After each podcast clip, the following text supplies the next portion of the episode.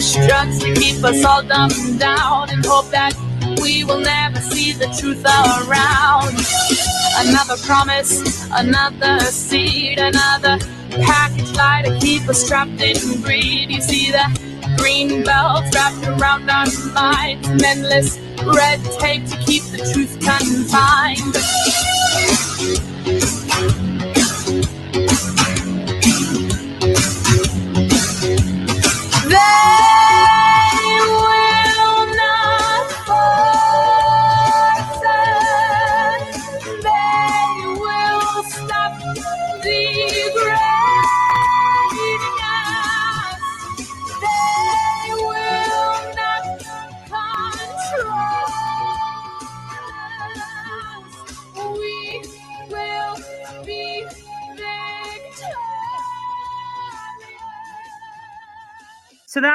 Was a song recorded as a cover from seven years ago. What people need to understand is they will fight back like no other. And I want you guys to understand today we're going to cover a lot of things. As you know, I am leaving for a funeral late tonight. Uh, my daughter and my son in law were flying out here. Flights were canceled without telling them, and they were supposed to be flying out at 5 a.m. this morning it's just been a whole hot mess. Last minute rent a car, all the flights are changed. It's just been insanity. And obviously, fin- the financial burdens, of course, you guys understand that, right? So it's like I am losing my mind today running around. But having said that, we're going to talk about my TRO. We're going to talk to citizens, actual citizens. They're the special guests today that went in Louisiana to file. But before we get there, you know what I wanted to do? I wanted to share something. I want you guys to know how many people are actually paying attention and how excited they are for what you do and how they praise you for it. Now, a lot of you have heard Patrick Byrne on my show before, and obviously, uh, you know, me and him talk, but we don't talk about personal things. So he does misstate something, but that's probably because that's what other people are saying. Because I don't think I ever talked to him about the whole debacle with my car. And I don't think he went into a GoFundMe. I just told him, you guys bought me a Tesla. So we'll clear that up. But that just means, you know, broken telephone, rumors, you know, whatever anybody says. Uh, so, you know, don't knock him because he was misinformed on that. You know, I never personally told him what happened, right? Um, but the, but that's fine regardless, that's not the point you need to pay attention to. What you need to pay attention to is how much you guys are appreciated for what you do. Because what you're about to hear today is other citizens, not just me telling you how difficult it is. Wait till I tell you what's been going on. Um, but other citizens too, because they're fighting you. They do not want you to stand up. You are supposed to sit down and not talk. You're not allowed to have a voice. You need to follow the rules. So I wanted you guys to hear this from his own mouth. Well, these strange events of the last 12, 13 months have brought me together with many odd characters, but none odder than, or perhaps smarter than, a young, young woman named Tori. And I know what the mainstream media says about uh, Tori. Tori has a channel on Telegram called Tori Says Plus. You can see that line right there. Tori is a very intelligent woman who claims a, un, an unusual background for which I cannot vouch one way or the other. But I do have to say, she does seem to know an extraordinary amount uh, about obscure things, some of which I know about. So, uh, what I so forgetting her own work and and other other other claims and other things you can find out about if you research Tori. Tori has on Telegram well, Tori has a podcast, and I believe that podcast is now in the top 40 political podcasts globally. It's on many different channels, many different places you can find Tori Says. And what's happening is reminiscent of what uh, there's a school of economics that called the Austrian School of Economics, and it's associated with classical liberalism or libertarianism, Ron Paul would be an example of, and we believe that the financial system should be based on something like gold or Bitcoin or something that cannot be recreated by government mandates. uh, or created in excess by them. So, uh, Austrian economists say that other people, the people who are guilty of the fatal conceit, tend to view the world like they're these specialists up in front of an engine, and certain experts are going to get up there and fine tune the engine. These Austrian economists see the world more like a beehive, or more like sets of networks that interact and regulate each other, more like like the original economists, the physiocrats who see how they see the systems in the, in the body. Well, this idea comes out of Austrian economics of spontaneous order, properties that just emerge out of apparent randomness. That seems to be going on in this movement, Tori says, is building. It, it has these emergent properties, just like Austrian economics predicts out of society. She has this podcast that I think up to two or three million people will hear each podcast on all these different channels and outlets. She, there are, without any work from her, well, people have become around the world devoted to this pod, to this broadcast, to this Tori Says channel. And they, for example, she had a car wreck or something and just asked uh, once her fans found out by the time she got out of the hospital got home there was a new tesla in her driveway. See that's probably something he heard somewhere because that wasn't me. We all know my car was stolen right? And then when i went to the insurance to finally get a payout i had to ask my you know i had to figure it out with my with someone that i would never because they were on it with me i would never talk to them in my life again they're dead to me so um i had to i had to deal with it and we all know that I had like no ideas you guys raised those funds so I can get my dream car, um, which is incredible, right? But I guess, you know, down the pipeline, because we've heard a lot of people say, I ran a GoFundMe. I asked you guys. I never asked. You guys just did it. And that was what's so incredible. And I think people can't wrap their minds around it. So I guess maybe this was like a short form he might have heard because I know I never, you know, spelled it out exactly because me and him haven't met in person after you guys got it. Well, we have, but we didn't talk about this. We talked about other things. But you know, this is this is what happens when there's rumor mills or someone says something concise or they think they know. But regardless, the the the bottom line is the truth is I was without a car. You guys knew it. I didn't ask you for it and like you said, you guys got it for me, and that was incredible. I mean, people take care of this woman, and she's just she's kind of a shaman, I think, to this to this to millions of people. They're setting up, uh, they're on their own. They're setting up clubs around the world, and you know, in Munich, there's some in Munich, there's some coffee. Co- you know, coffee house where once a week people meet, 30 or 40 people meet, and they talk about whatever Tori has been talking about that week on her show. It's happening. There's hundreds of clubs in America. It's happening all over the world. I just wanted to say, I wanted to pause. Guys, I can't share it because people are scared. But do you know that there's a Tori Says Club in Venezuela and they're organizing as well there? And that's kind of awesome. So they're on like some weird, obscure channel that I'm not going to say because Venezuela, we all know what's going on there. And they're all very uh, rich and smart people that are able to live under that communistic rule but they're trying to find ways in order to revolt. And guess what? It's the youth. It's interesting the level of activism among, among her volunteers is extraordinary. So let me give you an example. Among her many volunteers are many dozens of lawyers and really good lawyers but they just work at law firms who can't be involved in this stuff so when she needs legal work done it's being contributed I'll mention this because as of today, as of just a few minutes ago, she has filed five federal lawsuits around Ohio in the different districts of Ohio on behalf of five students in five different public schools.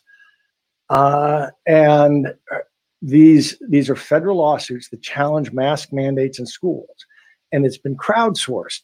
Tori has completely so Tori and I have become friends over the last year, and it's really quite and she reminds me we don't have it's Flynn and I don't have any power, and we know that. It's I love her way of seeing the world. It's the all the power is coming from the people. If we did not have millions of people behind us at this point, our country would be in deep trouble. But because we have tens of millions of people or more, I'll be telling you about our new poll numbers uh, shortly um, or in another video. Uh, because of that is why it, all the power is coming from the people. It really is, as corny as it sounds. And she reminds me of that frequently. And she has organized these lawsuits, but where the people doing the suits come out of her millions of volunteers, uh, but people who live in Ohio, uh, you know, must probably has hundreds of volunteers who are members of her networks. Oh, if you go on Telegram, you can find these. There's support networks organized for every chapter, so you can look up Tori says Boston, Tori says you know, Sydney, Australia, and there'll be a special Telegram chapter for that. And it's just self organizing around the world. It's almost like a, I don't want to compare it to Q, but it's like if there were a, a Q 2.0 kind of mass movement forming, it seems to be forming, or uh, forming spontaneously around this woman. So she got the plaintiffs for the case. She got the law, the law, the, the legal work done by dozens of lawyers, good lawyers at good law firms, are joining and, and volunteering and drafting stuff. So, five impeccable federal lawsuits. All kinds of physicians and industrial engineers and people are also among her volunteers. So, all the affidavits and expert network, all the research was done for her by her network of, of physician volunteers and scientist volunteers. Uh, it turns out there's an amazing amount of industrial healthcare research that argues evidently against wearing of masks and having children wear masks in uh, in school. Uh, so it's the first federal case that is bringing that scientific research to bear, and this has all been done through a grassroots, bottoms up effort, just kind of marshaled into existence by this. What these five federal lawsuits have been sort of whisked into existence with the, the from the energy and the work of the crowd and the the potter's wheel has been turned by this gal Tori. So my congr- I, I wanted to alert you that her and these these started dropping on Thursday, just four days ago, five days ago, and they she dropped one on Thursday with her own child as the plaintiff, and then four today around uh, Ohio. And this isn't the only place, maybe. Maybe there are other states in the works. Uh, so this is that this sort of activism is what's going to save our country. It is don't be looking for us to save you. You're going to save you. We see how to do it. Listen to us. Listen to Flynn and me and and Tori. Uh, she she has wonderful ideas uh, about how we can go about what we're we're doing. So just wanted to alert you that besides we we are getting on our toes as a boxer boxing metaphor we're getting on our toes and we're putting the other side on their heels simone gold f- filed some lawsuits i talked about in another podcast against both the university of california for booster shot mandates or vaccine mandates for students and another with the dod in the case of soldiers or students who have already had covid which the science demonstrates per some israeli studies is much significantly better than having the shot. Having the shot. So I just want to alert you that we're that the the, the allies of TAP are out there doing what doing what needs to be done and telling you where you can keep up on this is really leading edge stuff. The, the the four lawsuits just got filed in the last four hours. So this is we are fighting back. We got federal lawsuits against the other side that's bringing real research real data and being put together by real lawyers. All again, all volunteers in this marvelous, um, spontaneous order that has come together around Tori Tori Maris, as his real name, but Tori says. Thank you. Well, these strange events. So that was from Patrick Byrne, um, who just adores what you guys are doing. So I thought um, that we say a prayer and i know a lot of people don't know how to pray sometimes like you don't know what to say and how to say it right so i've been sharing a song every day so we can pray together so i want you guys to know that the whole world's looking at everything you guys are doing i i, I don't like being out in the public i don't like hanging out with people I mean, I love it, but I don't. I don't like being in the public eye. It really upsets me. This is the way I am as a person. I know that someone had to do it and nobody wants to get to go first. So I'm like, I'll go first. Like, what else are they going to do to me? So, um, it's it's really important that you guys understand that they're recognizing everything you do. So I'm going to tell you what happened with my TRO, what we're expecting, the awesomeness with my writ of mandamus, and um, then we're going to have on some. Uh, we already have a few people uh, that one person already popped on uh, that are from Louisiana um, that uh, will be here. will be here to talk about the things that they went through filing the same lawsuits that many of you are going to be filing. We're talking federal, not the writ of mandamus. So let's all take a moment to pray. And the, the way you can pray is just sing along these lyrics. These lyrics are literally a prayer. For the things we've done and left undone. For the ways we've wandered from your heart. Forgive us, we pray. Forgive us, we pray. For the idols we put on your throne. For the loves we choose above your own. Forgive us, we pray. Forgive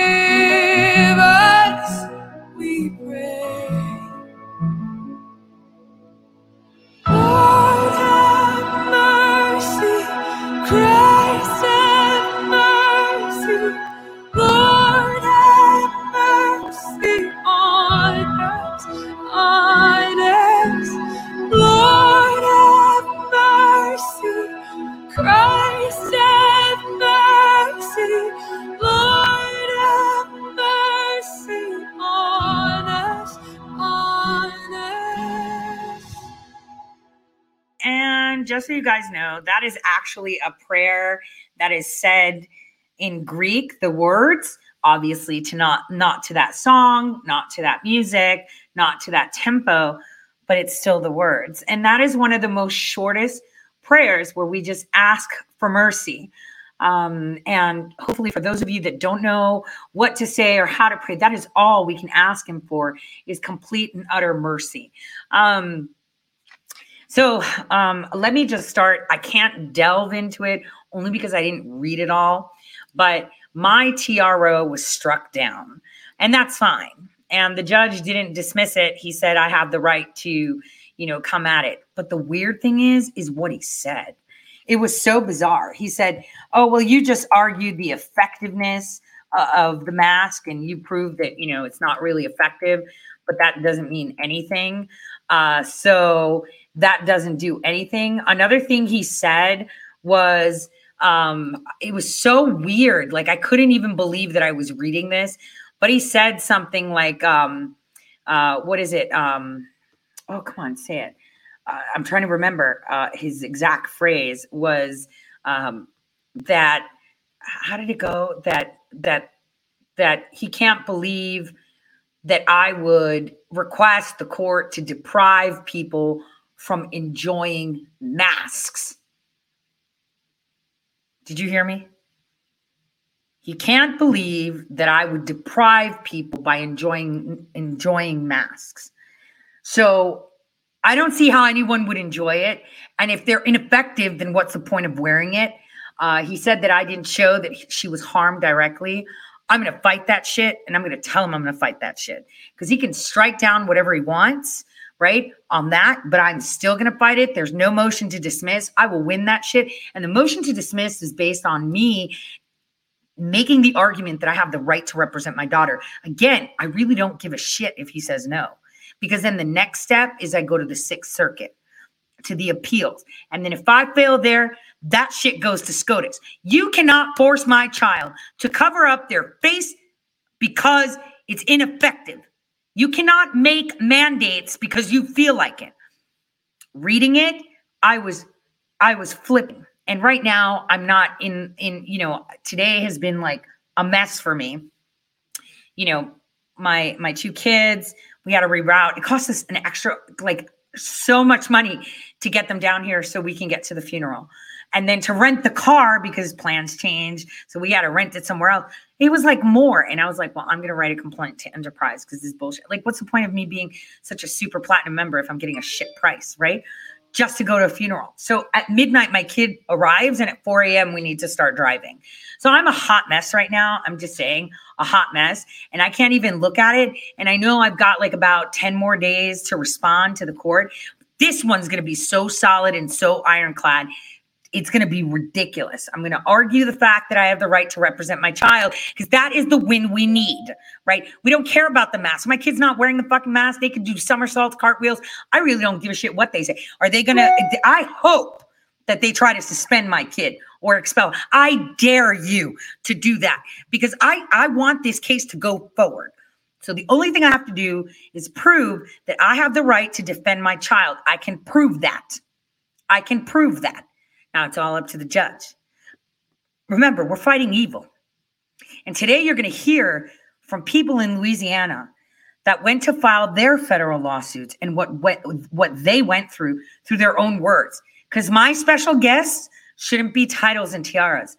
They should be our friends, which is each and every one of us. If you notice, the people that I have on and I have conversations with are people that are just like us. I know a lot of you think, well, Patrick Byrne's not like us. He totally is.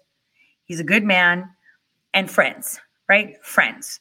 That's what matters. And we don't all have to agree, right? But we all have the same mission, and that's freedom. And that's something that we need to keep on. There was a, a statement someone said people are free to be stupid, but you also have the freedom to be smart, right? so we have the right to be smart. So that's something that um, you know we need to remember. Now, having said that, on the federal lawsuit, before we get to these amazing Americans, these fellow friends, right, that went down to Louisiana uh, to file, I wanted to tell you guys about my writ of mandamus. I got so many calls from yesterday and this morning from professors from prestigious universities that are constitutional attorneys and the one thing they said is, oh my gosh, like your filing has now forced a judge to see your interpretation of the constitutional amendment to the Ohio Constitution. He can't unsee that. And I was like, uh, you know, okay, well, it's not an interpretation, it's plain English. He goes, yeah, but you actually defined it. See, it's one thing if we have a definition, right, that was written in 2011 that for some reason fits perfectly with today. Um, but this is how is the judge going to rule on this? He said. We've been sitting like they've been geeking out on LinkedIn on their groups, a massive, massive amount of constitutional attorneys thinking, damn, this was like the most precise, this was like a sniper shot, a sniper shot that says, wait a minute, they've been, vi- this is me telling everyone in Ohio, they have been violating the Constitution since 2011. Anyone that's paid a fine because of Obamacare has been violated constitutionally. You can actually request damages for that shit based on this article 1, section 21 of the Ohio State Constitution, FYI. So that's one thing. Another thing is that it was so highly precise that right now the judge is forced to decide if he's going to compel the governor. Here's the problem the only way that he cannot compel the governor is if it feels that he's pushing him to do something. The court will never tell the court will never tell um, the judge uh, to um, say to do anything to do anything unless unless it's uh, something ministerial that there's no discretion. So right now, if you actually read my writ of mandamus, the request that I'm asking isn't anything that he might have some discretion. Like oh you know i'll kind of think about if i want to apply the constitution or not. Kind of like this fucking judge in my federal suit. What do you mean there's no irreparable harm when civil rights are violated? Like what the fuck? Did the constitution get canceled along with common sense in 2020 like what is going on? Okay? What is going on? So this is it now the the the the one professor who was like, "Hey, if you're ever thinking of going to law school, we'll pay your way." You could come to my school. I'd love you to get into law because that is the most genius thing. And I'm like, dude, it's plain English and I didn't do it. God, let me see it. So it was English. And the reason that I have experience in healthcare helped me see it that way. Right. So it's not like I did anything special. It's plain English. You guys can all read simple English. It's just that no one thought of it because of the title of the article. And this is why I said you guys need to start busting out, looking into your state's constitution, find the word healthcare system, healthcare data, healthcare information, find that shit and look into it. That's all you have to do. So I was really impressed that there are scholars right now looking at this shit, rubbing their hands because using a mandamus against a governor is far and apart and it's very difficult to get, but they feel like this is a slam dunk. And it's like, what? Slam dunk. That's pretty awesome. Okay, I've got all these people popping on. I've added them, but I'm going to wait, do them one by one. Um, but I want you guys to understand that the Constitution has never been canceled because someone said so. Okay. You know, the Constitution has never been canceled. And just skimming through the pages of my TRO being struck down made me sick, made me sick because it means he didn't read shit I sent him. I sent him evidence of research saying that masks cause harm. But apparently I didn't demonstrate enough. I got to say how my kid's dead in order to get a fucking TRO. That's the point that they take us to, which takes me to another thing. But we'll talk about that later in regards to how we are now medical prisoners. And I want to tell you guys something. These people that are going to come on and speak, right? And for myself and for others that have put themselves out there, Every single one of you out there has the ability to do this. Every single one of you. And sitting back and waiting for others to do it, no one's coming to fucking save you. If you were out in the wild and you're like a lion, and someone comes to get your kid, you don't say, Well, you know, I really want to be able to eat that gazelle later. So I'm going to wait and see if they're really going to eat my kid or not. And if they do eat my kid, well, I can't fight the big bad, bad lion. So I'm just going to sit by and watch. Because that's exactly what you're doing. Like, where does it have to go? Do you have to get your kids taken away? Do you need them to drag you out of your house by your hair? Do you need to shoot guns at them and then get shot too to make it work? You have the power to stop all of this, and you're sitting on your asses with your thumbs right up in them. That's how it is. I don't care how butthurt you are for me telling you this. But you say, Oh, I don't know what to do. Somebody just give it to me and I'll do it. Well, I did that too. I actually spent time, my time and gave it to someone. And they looked at me, sharp sharpened weapon. They were like, Yeah, you know, I just don't want to cause trouble and have my name out there because, you know, I'm really worried. And it's like, no one's going to give a fuck in a couple months. They're going to be pulling you out of your house and dragging you out. And then you need to remember you were being dragged out for all those fuckers that are sitting there on the sidelines watching other people fight and sitting there saying, well, I don't know what to do. You know, we fight in many ways. My my writ of mandamus already had an upload of about like just under 50 affidavits. I got another 50 getting collated to be uploaded. These are people that are like, yeah, fuck you. This is happening to me. I'm asserting my rights. That's what every single one of you should be doing across the nation. You shouldn't be scared because the one thing that the courts don't want is you in the courts. And let's remember the courts are the people's courts, not the lawyers' courts, not the pockets court. And you watch my response to the judge because I'm going to be sharp tongued. I'm going to be like how this is made to deter citizens from requesting any assistance in mitigating, you know, illegalities or you know, wait, show me where in the First Amendment does it say that I have the right to redress grievances but only if I have a lawyer, only have it if I have a shit ton of money. Fuck you. That's the way it is.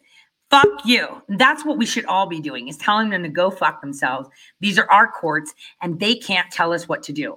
So without further ado, I'm going to bring on the first guest. Um, wait, how do I do this? Everyone's on there. Damn. Okay. So I can't separate one, two, three, four, one. Damn. Can I do this? All right, so you see all our faces. So I'm gonna go ahead and unmute all of you. You guys mute your own mics so people hear background noise. Um, Uh, let's start with um, conspiracy. Um, would you like to take the floor first? Oh yeah, of course, Tori. Can you hear me? I can hear you loud and clear. Okay, I don't know how I'll quite follow up that tirade you just gave, but I'll try. You guys are in the front line. Like, I am so proud of you because you did it. You went down to the courts. You demanded to be heard. You demanded that they take your federal lawsuit, and that's what's important. So, I want to hear your experience because I've explained my experience, right? I want you to tell everybody who's listening, who's scared of doing this, just one, how scary it is, how scary it is, but two, how important it is to be done. So this is from the state of Louisiana, you guys. Well, we adore you, Tori. We love you. We're proud of you too. And it probably wouldn't have got done if you hadn't came in our chat room and lit that fire under our ass. But I don't want to say that because we've got a really good group of motivated people and mommies. And uh, my experience, you know, I showed up to Baton Rouge today just kind of as moral support. And um, they the, the girls were having some issues. The court was actually uh, they only had a drop box where they were taking submissions, so they were doing no processing that day.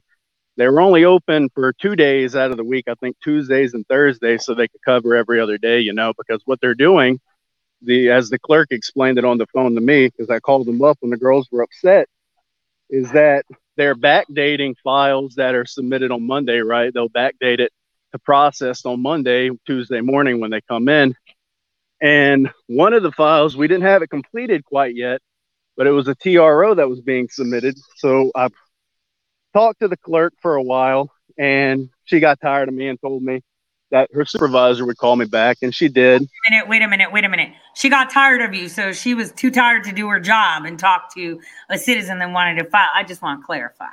Yeah, they didn't have a very good attitude about it. I mean, from the get go, they they really didn't want us to be there. Mm-hmm. So uh, the supervisor calls me back, and I'm telling her, "Well, look, you know what? Th- this is a TRO. What if I'm getting beat? You know, or if my husband, you, you know, he gets off at six, uh, it's 11 o'clock. He knows I'm up here. You're not going to file this until tomorrow. The judge could give me a restraining order. You know, like and she's like, "Well, it will be processed within 24 hours." And I'm telling her, "You're missing the point. You're you're excluding my Sixth Amendment rights to a speedy and fair trial." You know. And then I said, "Well, is this because of COVID or what?" I told the first one, I said, "Well, what if I don't believe in COVID? You know, what about my rights?" And then uh, she tells me she doesn't frankly care if I believe in COVID or not. That uh, they're they're 24 hour they're meeting their 24 hour deadline so everything's fine. And uh you know to me that's breaking decorum. And she was getting really heated when i was arguing with her. And uh said well so it's covid right you know? And she's like yeah we're instituting these policies to protect the health and welfare of our employees and yada yada yada. And i said oh so you're a doctor? And she kind of got tripped up and started stampering at that point and she kind of backed up and was like, no, no, no, I'm not a doctor, but our chief judge, our chief justice or whatever, he's implementing these policies so everybody can be healthy. And I let her go on with her diatribe for a while. And then she got to the end real heated. And uh, I said, well, you know, I appreciate you taking my complaints and everything. And she was saying, I don't have to do this and do that. And I said, well, you do have to hear my complaints because you are. And I want to ask you one more question. And she goes, what? And I said, Is your chief judge or justice a medical practitioner? and uh, she got real heated. But I mean, from the get go, I could tell she knew I was in the right. The fact that they're they're breaking decorum. You know, the court needs to be open five days a week so people can get their justice served. Uh, otherwise, you don't have a country, Tori. No, I agree. And the thing is, that's the problem. They decide. Like, I skimmed through the response to my TRO telling me I was failing. And all I could see was, oh, yeah, so you're proving that the masks are inefficient, but you failed to say where the problem is. And it's like, yeah. okay, the fuck? Like, are you I- kidding me? So I, I didn't even read it all because I have to be clear minded because I've got a long journey tomorrow. But I, the frustration that you went through, I went through, and the judge was worse. You know, um, I'm just warning you right now. right? Because we're just people, we're not lawyers, and they mm-hmm. don't want us accessing the courts. That's the thing. They want people, the lawyers to deal with it, which they can control through their bar associations, through Mhm. the little, you know, groups that they have rather than the people. If the people get wind that the courts are theirs, which they are, it's called the people's court, not the lawyer's court, they lose. Right. So, um, so after the phone call, like, what did you do? What did you, how did you turn in your documents? Well, we decided we didn't want to leave empty handed. I drove about three hours and uh, we had one of our cases was the complaint and it was pretty much done all the as good as it was probably going to get for a while, you know. So uh, we had to put it in the Dropbox, but they you had to be in a folder. They wouldn't give us a folder, you know, or an envelope, so we had to go run to the post office and the girls got them some nice pretty pink and red and blue and all kind of crazy color envelopes and we dropped it in there and uh Lafayette filed two including a TRO so uh you know then we had lunch and had a great talk and, and bitched and complained but you know it, it's in there and we can keep amending it. And I was just going to add you know with I skimmed the response that you got, and it was making me mad too. And we were so busy, I couldn't finish reading every word. But I think what's really important with these cases, if it makes any difference at all, is demonstrating the harm personally. And one of our girls had progress reports of her kid's behavior over time. And ever since they implemented the mask, of course, like he's standing up more, not in his place, talking more, acting out, you know, and Right. I don't know. Is the person on the person that filed that or any of you? No, that person? she's not on, but I could send her the link. Okay. Um, because I have Kelly, Valerie, and Sammy Yeah. on. Um, I want to hear about the dark room and stuff. Who's going to tell me that? Which one of you are going to say? Yeah, I didn't go in the courthouse, so you can ask Sammy about that. Sammy, spill the. Oh my gosh, spill the tea. I'm even putting like a coffee mug. Like when I heard that, people need to know because that's exactly how it is. Guys, when I tell you they hate you and they don't want you entering their domain, I'm being dead serious. This is why we need to fight. And these parents fought. So, Sammy, go ahead and spill the tea. Well, thank you for having me on your show. And um, I'm so blessed to be Our in show. this group and fighting with these people. Yeah, this um, is our show, just so you know. I just picked the spin decks. well, thank you. Um, to, to bounce off your, your point, uh, and I and I will get to the room. But you know, in dealing with this this lawsuit and having to put it together, because frankly, legal is is not my specialty. Medical is more my specialty. But so I downloaded the Federal Bar Association Lully Handbook, which is like sixty pages, um, in order to help you out. You know, to teach the American citizen how to defend their own rights in court, which we should have every right to do. Um, on the very first page of this wonderful handbook, it clearly tells you in sentence two not to cite this handbook. It also tells you that the court will not consider this handbook as any legal authority. Then on the second page, first paragraph, it absolutely is trying to coerce you to tell you that representing yourself in a lawsuit can be complicated, time consuming, and costly.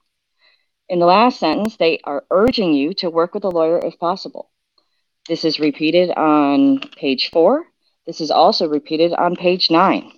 Uh, so, oh, Dora, Sammy, Sammy, I know because I was when you say that, yeah. I, when I was in, I was talking with the judge and like the two lawyers, which now have become three, and I think another one's filing, so that's four. Four lawyers of a firm against me. The judge kept saying, "You know, you should really get a lawyer. You should. Re- they want me to get a lawyer, and that's why they're fighting my right to rep- represent my kid." Oh, you should really get a I, like. I should actually re-listen to that call and see how many times the judge told me that I should get a lawyer. Right. And, and you know, I got to thinking, and I actually had to ask some some- my my boys who you know I've had to take out of schools because they offered to throw me in jail since you know truancy and everything because we are not putting on the mask. Um, but I so I asked them, you know, and went back to learn what they're learning in schools and things like that. And if you think of everything that you need for your right, your your life, liberty, and your pursuit of happiness, you can pretty much obtain and learn everything that you need in any path of life that you would like to go and to care for your your body, which is your right to life. Um, but your right to liberty is the most unobtainable and obstructed legal right. Uh, and they don't teach that in school. They're not teaching the Constitution. They're not teaching cursive, so the kids can't read the Constitution. They're not teaching teaching a legalese. They're not teaching basic Latin. They're not teaching legal words. They're they're not teaching anything that even hints around to that. So if you when an American citizen needs to defend themselves, because of course you don't get an attorney unless you do something wrong, and then you get a court appointed attorney. But if you've been harmed and need to sue somebody, basically it's well screw you you need to come up with you know huge bucks in order to represent yourself. That's not that's not what my constitution says. My constitution says i should be able to walk in that building i should be able to present my case present what i've been harmed with and deal with it in a legal way and debate it. Here's on the facts here's the evidence and argue it out. But that is not what they are allowing us to do as your case is pointing out as the rest of our cases are pointing out, and clearly is what they did to us today at the federal courthouse. They either put this policy in place knowing that we were going to do this. I, I truly think that they had this planned. It was just too convenient for them to not be open, but yet not have their policies on the website. They supposedly had this Dropbox, but when I tell you it was very auspicious and oh yeah, tell me, tell um, me, tell the me gentleman everything. came. Yeah, Okay. Tell so everyone before I'm even allowed into the building. Yeah, tell everyone how they had you drop off your. First of all, they had a drop box like you had cooties, right? So no one did was there. They, the the courts are shut down. I mean, shit, they canceled the Constitution and common sense at the same time. So why not just cancel the courts and work like they want to? So apparently, you know, um, you were going to drop this in a Dropbox, like you know how we return books in the library. So I want you to be as descriptive as possible so people know. Because people, if this doesn't fucking piss you off to get off your ass and file shit, that's a big deal. Yeah, so um first it took us oh jeez, we were there at nine o'clock. So by the time we actually got in the building, we're talking three hours, two and a half, three hours. So this is the hurdles that we had to jump through. Because of course, my case was, I don't know, 250, 300 pages, something like that. I don't have it in the middle envelope. I'm expecting to walk into that courthouse, get it stamped, get it filed. Why do I need to have it in a special envelope, put it in a Dropbox? Nope, that's not what I'm there for. I'm there to actually walk out of there with a case number, sign summons. So we've had to deal with multiple people at multiple times nice little security guards who were very nice, police who were outside. There was probably four or five at all times that just kind of circled and just kept an eye on us. Like we're the ones who are actually going to do harm. We we were not doing anything wrong. We were just sitting there trying to gather up our thoughts and trying to figure out how we're going to get this filed. We were making phone calls, conspiracy was trying to call into the, the clerk. We did that several times. Uh, we actually spoke to two uh, employees. One was an intern uh, as they were going in because I was questioning them, going, wait a minute, you're telling me the court's open, but we can't go in there and file anything. But I see people sitting behind that desk. So which is it? Are you open or are you not open? So, anyways, by the time we get to the pretty, you know, envelopes, we figured this is the only way we're going to do it because I'm putting my damn case in that Dropbox because it is getting marked today. So we got the pretty, like I said, the pretty, or like uh, conspiracy said, we got the pretty envelopes and everything. Because I figured, you know what, I'm at least going to be nice to the clerks or the, the nice ladies who have to open it and make their day because you got to kiss the butts of the people at the bottom because they're going to make the journey at least a little bit less painful going up to the top. So hopefully they smile at the the pretty pink envelopes and the thank yous that I wrote all over it. In order to get in the building, I was greeted outside the building by a very nice security guard who watched me take off my watch or tell me, I'm sorry, he told me to take off my watch, put it in my purse, leave my bag outside, bring only my ID, only my case, only my my files, my envelopes, I had to ask permission to bring in my lucky pen. He allowed that. I had to leave everything else outside. And then I was allowed to Wait, walk you were- into the courthouse. Wait a, wait a minute. I just want to ask: Were you at a jail visiting somewhere, or were you in a courthouse? Right. Oh. A Where were you? Oh Okay. yeah, a courthouse. Oh, it gets even better. Wait, wait a minute. Yeah, no, I know, but I want to just point this out.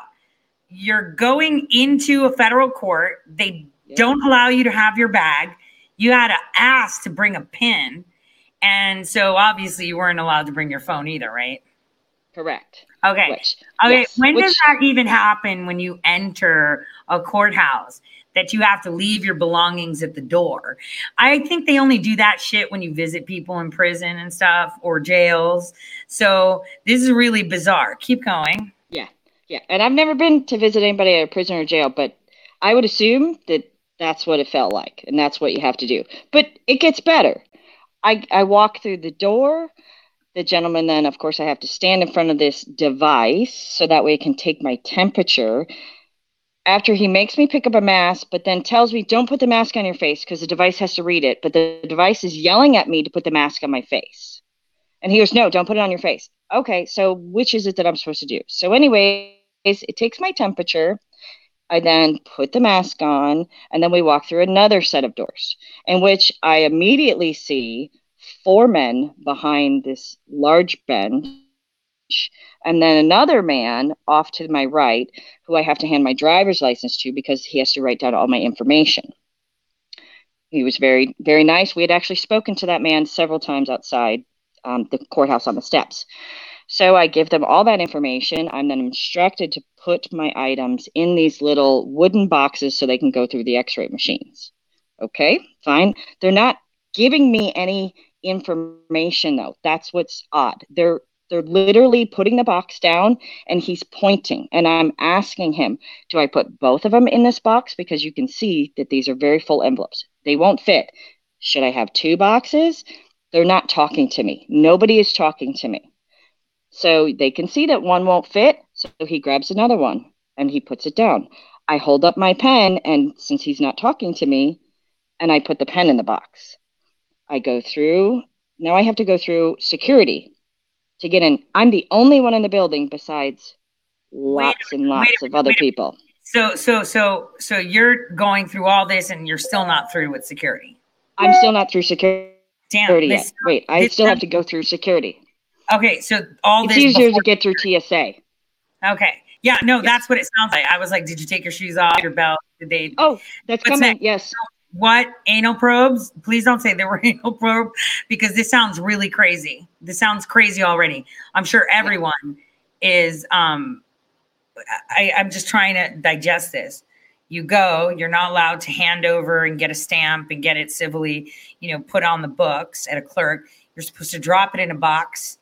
Uh, you have to go through all this. You have to leave your personal belongings outside of the courthouse to enter.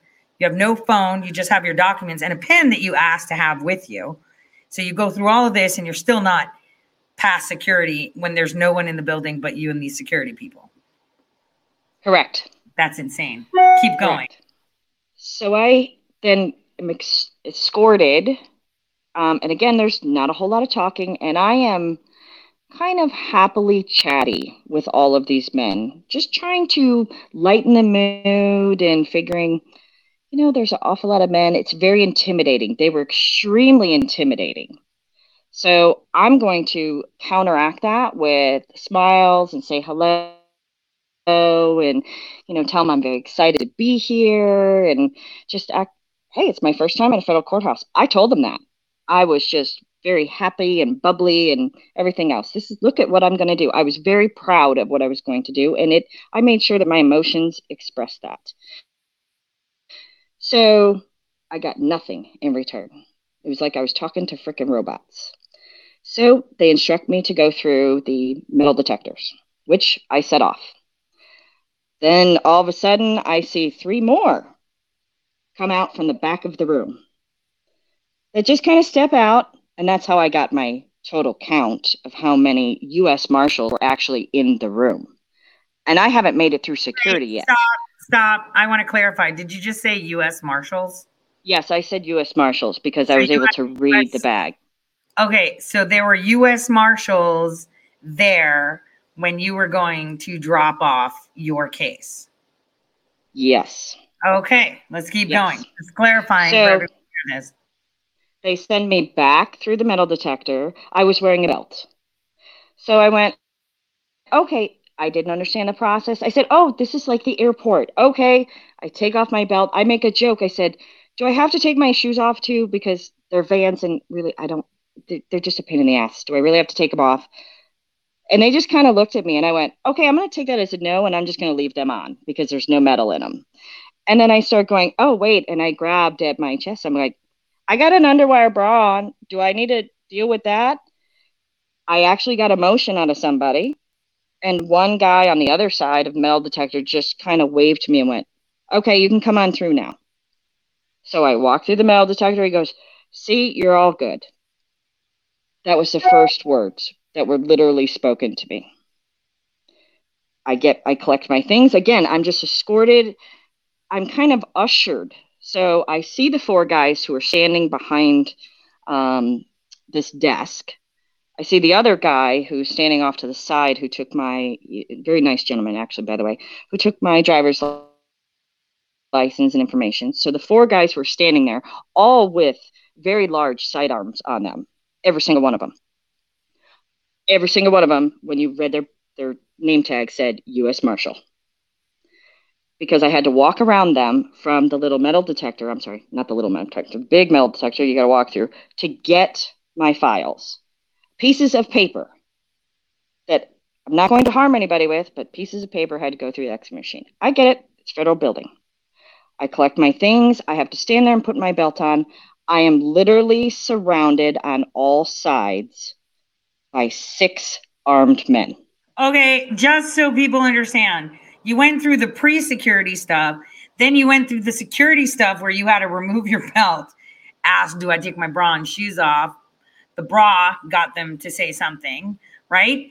And so now you're past that. And after your papers come through the x ray machines, you're boxed in by six marshals, correct? Correct. Excellent. So now you're Correct. boxed in by six marshals. I'm boxed in by six marshals while I put my belt on because they are trying to make sure that I do not go anywhere. So again, I can read the room, I see what's going on. They're keeping eye contact, but then they're looking away, and then somebody else is keeping eye contact. Because, of course, they're trained people. I, I understand this. So, and I'm making sure that I'm aware of my surroundings. Hold on. So I'm- Tammy, question. People are like, why were you alone? Can you explain to them how they didn't let other people go with you? Uh, since I was the one who was filing and I was the one doing it, they didn't allow anybody else in the building. Just me. Okay. I just wanted to clarify it because people had questions like, why didn't you have someone else? So you went in there, you had no phone to record or call for help. You went through two stages of security and then you were boxed in by six marshals. Correct. Excellent. And now, now after I get my belt on, I collect my two packages and my lucky pen that they allowed me to have.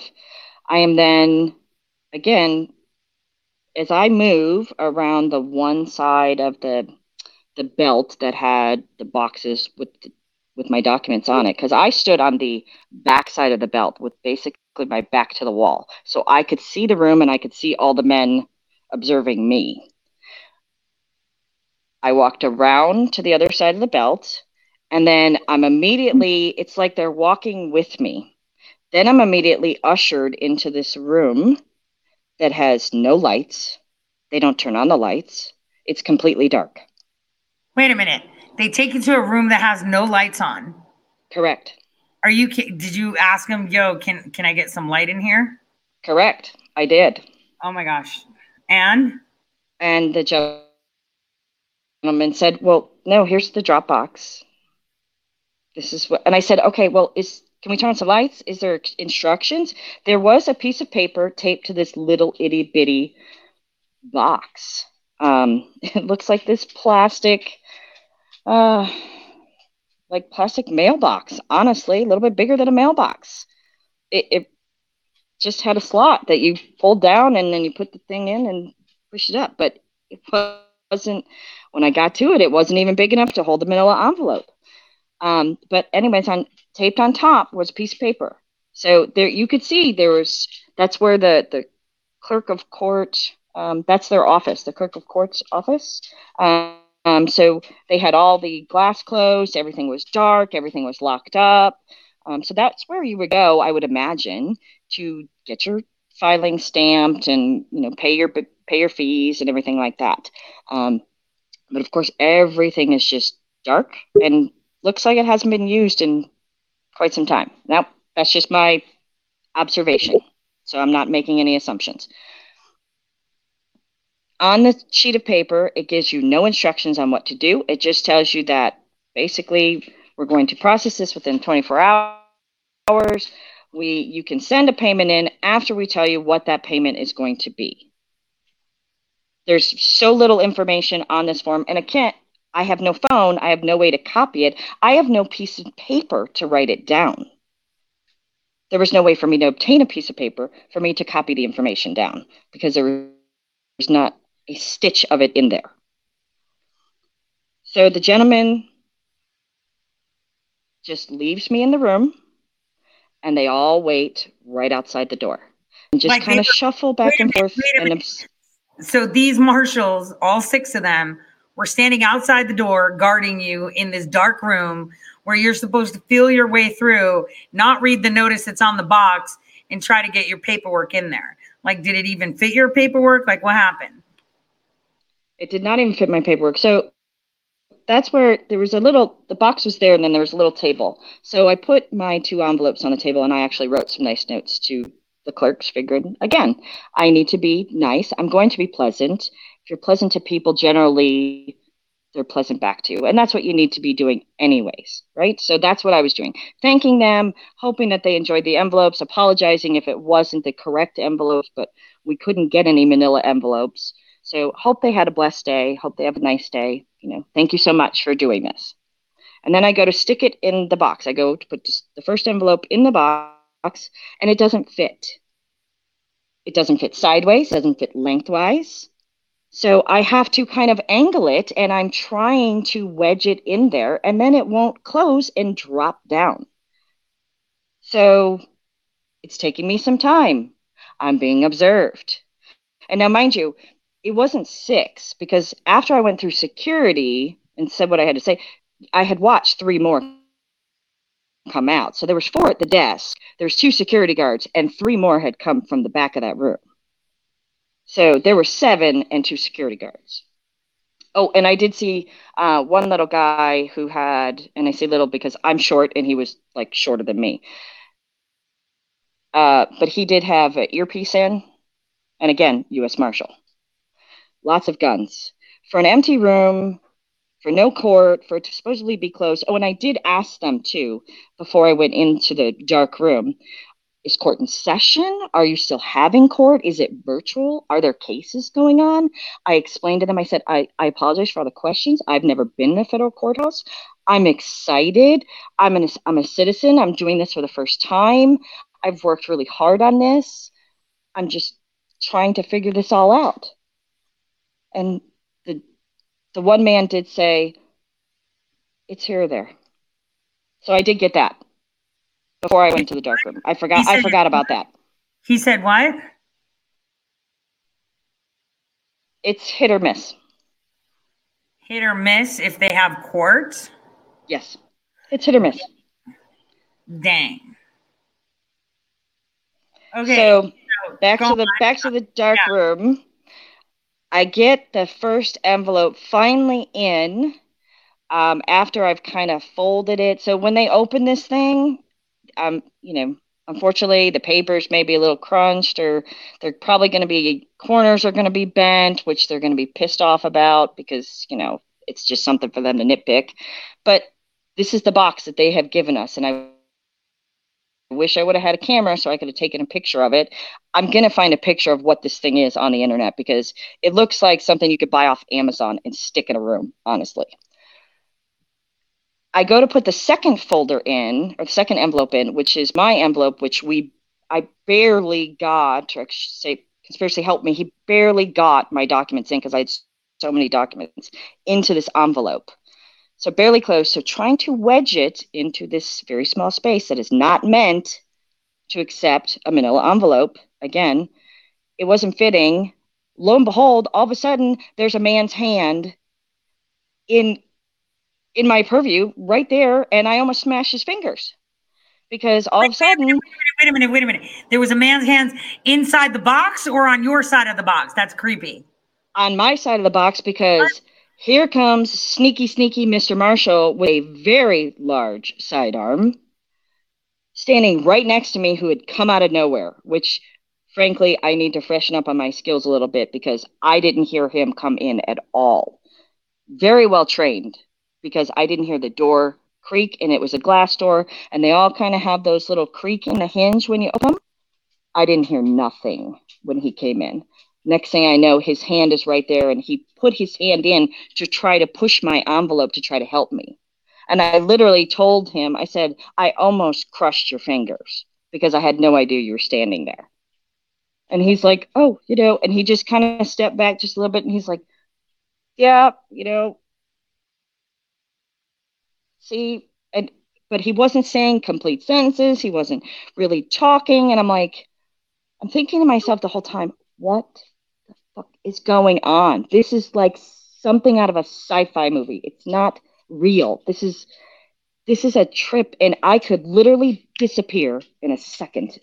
And the people outside would have no idea because I'm surrounded by men with guns, only here to do my civic duty to protect my rights, to protect my child, and they're not letting me do it. Yeah, or they're they trying to just phone. force me out of the building. Right. They took your phone, which you left there, which they probably scanned your phone, looked through all your shit, copied all your stuff. They forced you to leave your stuff out there. Well, I did leave it in the hands with with my friends that were outside. Okay, so I didn't. Perfect. That's fantastic. So for all of you out there, don't go by yourself. Have a handbag monitor. We did the same thing in Ohio. All of us were on handbag duty, or you know, uh, for everyone else, the only thing we took in there was our ID and paperwork, just to make it quick. But okay, so people need to understand this is just an average citizen fighting for her child, and she's describing to you just how weird it was like you know one of those twilight zone movies where she wasn't allowed a phone she wasn't allowed to go with anyone and then they put her in a dark room to kind of feel her way through the dark to figure out how to file these things so this guy pops up probably to help you because you're taking too long and then what happens um, I finally get mine to get in the slot. Well, it's no slot, um, but I finally get it in there. I get the door closed, and then it won't drop. And I looked at him and I went, I'm not leaving this room until that thing hits the bottom of the box. And he just looked at me and he's like, Yes, ma'am. And I went, It's I'm gonna sit here and I'm gonna give me this because it needs to hit the bottom of that box. I am making sure that this goes in and I'm not walking out. So lo and behold, I opened it again and there's my folder so i had to continually kind of shove it down and push it and and get it. And finally i hear it hit the bottom of the box and i close the door. And he looked at me and he adjusted his mask and and i went okay now i'm satisfied. It hit the bottom of the box and he goes once it's in there we don't touch it. We have nothing to do with it. It doesn't make much sense it doesn't look like it can even fit the envelopes that are being provided, or, you know, it doesn't even look like it would fit a manila. I don't even know if he said a manila envelope though. Um, but I think he said just the envelope in general. He goes, but this is this is what it is. And I went, it doesn't matter. I got it done. It's all good. It's great. I'm gonna I'll be back, you know, I'm gonna get this stamped. We're gonna we're going to fight our way through this because I just did my duty and I am here as an American citizen and I am defending my rights. And he looked at me and he just went, Yes, ma'am. And so then he walked behind me as I went to walk out of the room. And as I walked out of the room, I could scan. And of course, you still have the, the four armed men who are behind the desk. You still have the two security guards. And then you still have the three armed men who at the back of the room. It, this is basically in the lobby. So now I have a total of an eight count as I'm walking out. There's nobody else in this building or in this lower level that I know of besides myself. They've already sent me through security, they've already checked everything I have. I have eight armed, fully armed men, some with earpieces in their ear. And court is supposedly closed, but yet it's open. So, what the hell is going on? There's definitely something going on. There's definitely intimidation. And the only thing that that does is piss me off even more. And that means I'm going to fight even harder and I'm going to encourage even more people because this is exactly what we need to do. I don't give a damn what they have on their hip. I don't care what they do because all they did was stand there and look tough. And if that's what they're going to do, well, they get out of my way because I got work to do. Kids are more that's, important. If they're going to stand up and do it, get out. That's exactly it. And the thing is, what people need to realize is if you don't stand up now and fight where you still have rights on paper, you're fucked later. See, people like Sammy, they don't have to worry about shit. She'll be fine. She has faith in herself and she's ready to stand up. And she went through that. I would have been like calling that shit out. I wouldn't have been putting love notes. I would have been like, what kind of fuckery is this on the envelope? I'm just saying, you're not nicer than I am because I'll call that stuff out, but in a nice way. It wouldn't be like fuckery. It would be like, this is odd. You know, I'd make sure that it's on the record. But that, that should tell you all just how terrified they are of people actually standing up for themselves. And the more you push, ooh, the faster they succumb. You need to stand up. So, Sammy, this is all done. You filed it. So now what are you waiting for? They're, they're going to call you, email you. What are they going to do? How are they going to get your money to file this? I don't know, but I'm going back tomorrow because supposedly that's when they do it. That's when they do their work because they come in on Tuesdays and Thursdays. So if that's when they come in is on Tuesdays and Thursdays, well, guess what? I'm going back there because tomorrow's Tuesday. I want the damn case number. I want the summons signed. I want to deliver them. I got a school board meeting tomorrow night. There'd be nothing sweeter. To give them the fucking summons. You can't. You have to have your friend do it. You have to have Oh, your- I know. Oh my gosh, that's so badass. There was there was three of us. So how awesome would it be to just go to that school board meeting because it's all the same and live literally we're handing it off. I know we can't deliver our own cases, but we we still get the sense we get to see that because at the last school board meeting that I was at, I told them, y'all can be replaced, y'all can be voted out, and we are coming for you. Because if you think you've heard the last of us, you're stupid because you fucked up. You messed with our kids. And I'm not going to sit down and take it lightly. It's not going to happen. And Sammy, I'm you coming for you. Record all of that so we can share it on Twitter. Says even though I'll be at the funeral, you know I'll be sharing everything. So I guess that would be like in the evening. So I'll make sure. I think funeral services are done at about eight nine o'clock, and I know that's about the time you'll be at your school board meeting. So that's fantastic. I'll be waiting with bells on to hear from you and share this every single person out there should be getting mad.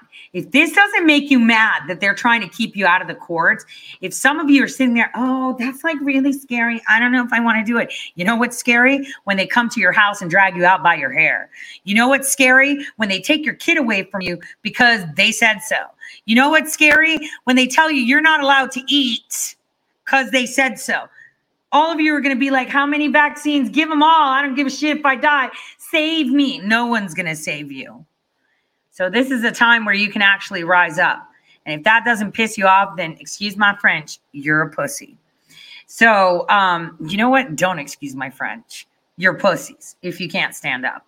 And, you know, vaginas, you know, are this is where the battle of the fittest goes. Who ran and got the vaccines first? Who's sitting there and being a yes man? Who's doing all these things?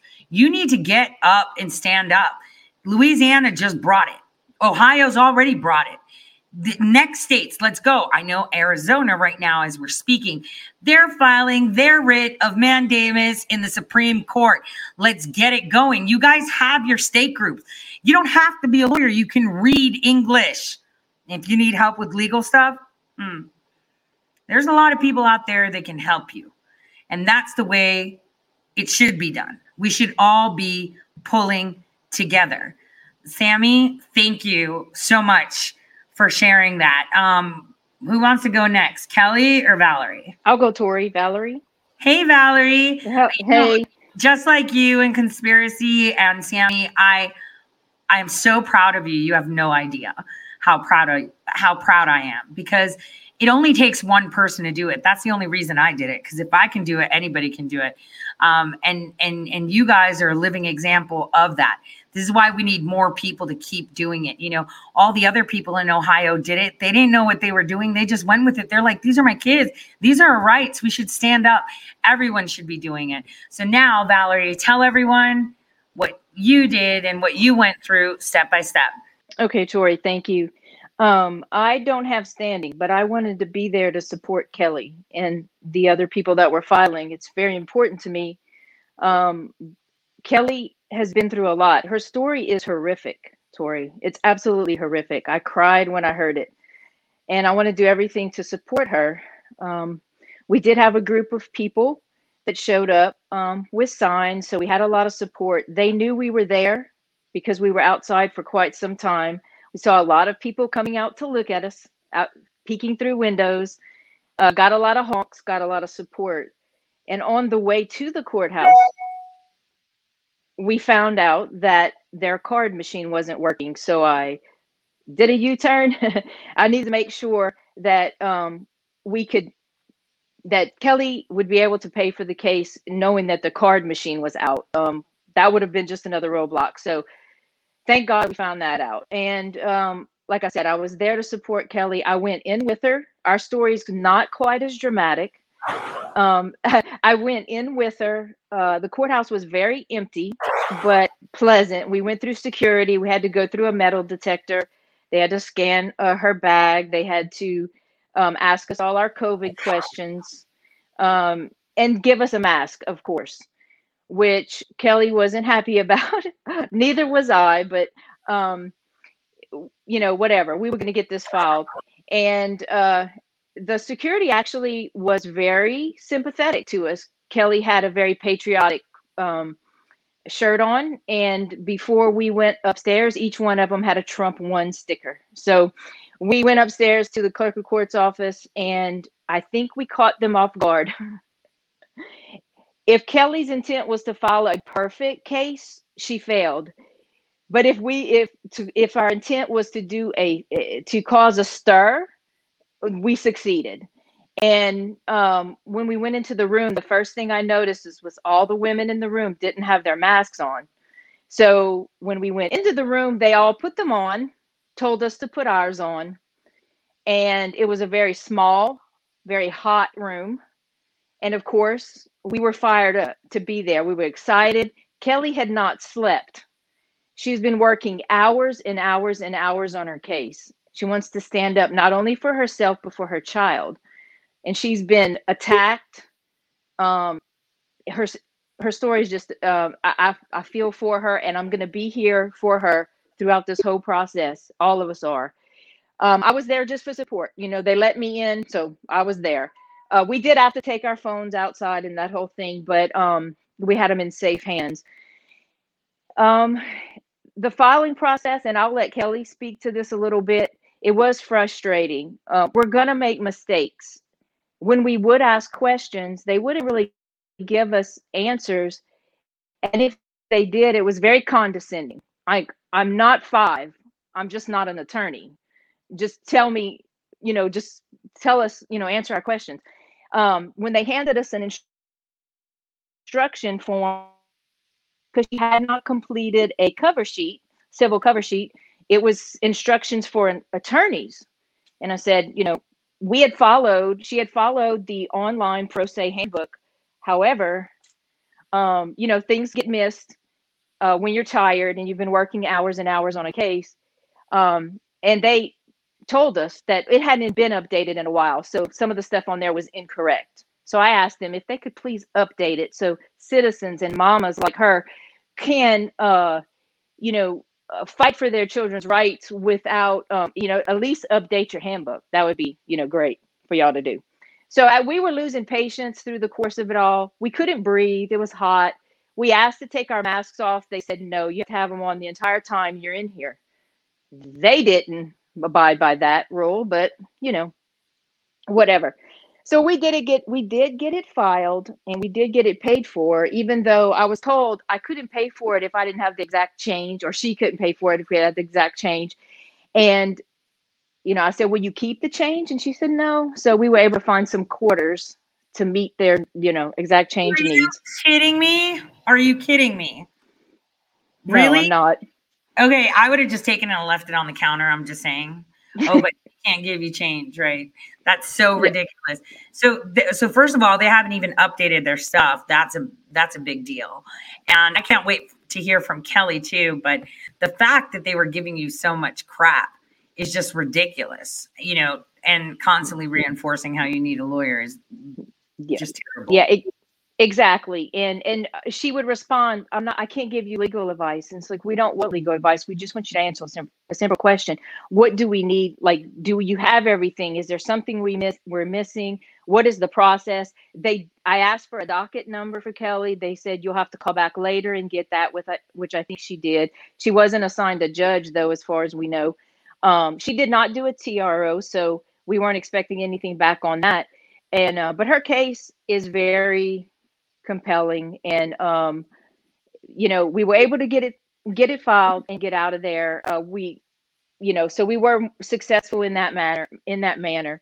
And on the way out the security stopped me. He said what it, this was kind of a cool experience. He said what are you first of all he said don't look at the wall. And i said why? And when i turned around i saw kamala's face and joe biden's face and i said oh okay. So um he said, I, would- uh, "What are y'all doing?" I said, "We're fighting against the mask mandates and for the children. Um, they're being mistreated. Uh, we're fighting for rights." And and I said, "This isn't just here. This is all over the country." And he said, "Well, I just want you to know, and you tell all your friends outside, we're on your side. We're the good guys." So um, that was kind of a cool experience. That that you know we did have some support there but um yeah we got it done and we'll fix what problems there are and then we'll we'll serve her 17 Wait, you cut out. You said uh, 17. defendants. You said you cut out. You said you're going to serve her what? Oh my gosh, it's like the number 17 is not allowed to be heard. Say it again. What? serve I know- her at- with pleasure we will serve we will serve her defendants Oh my gosh, we still can't hear it. Like you're cutting out. I think that number's banned on the airwaves, huh?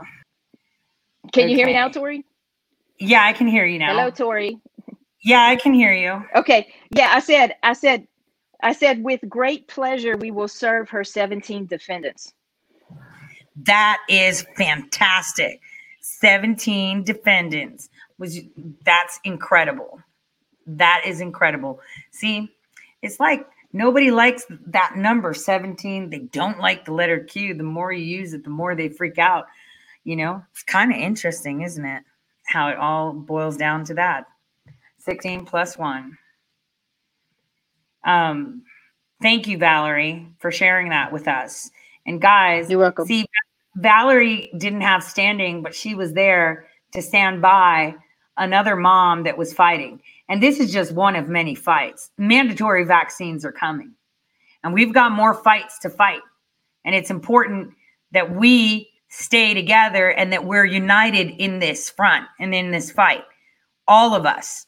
So, um, uh, I'm going to ask Kelly. Kelly, would you tell everyone everything? The floor is yours.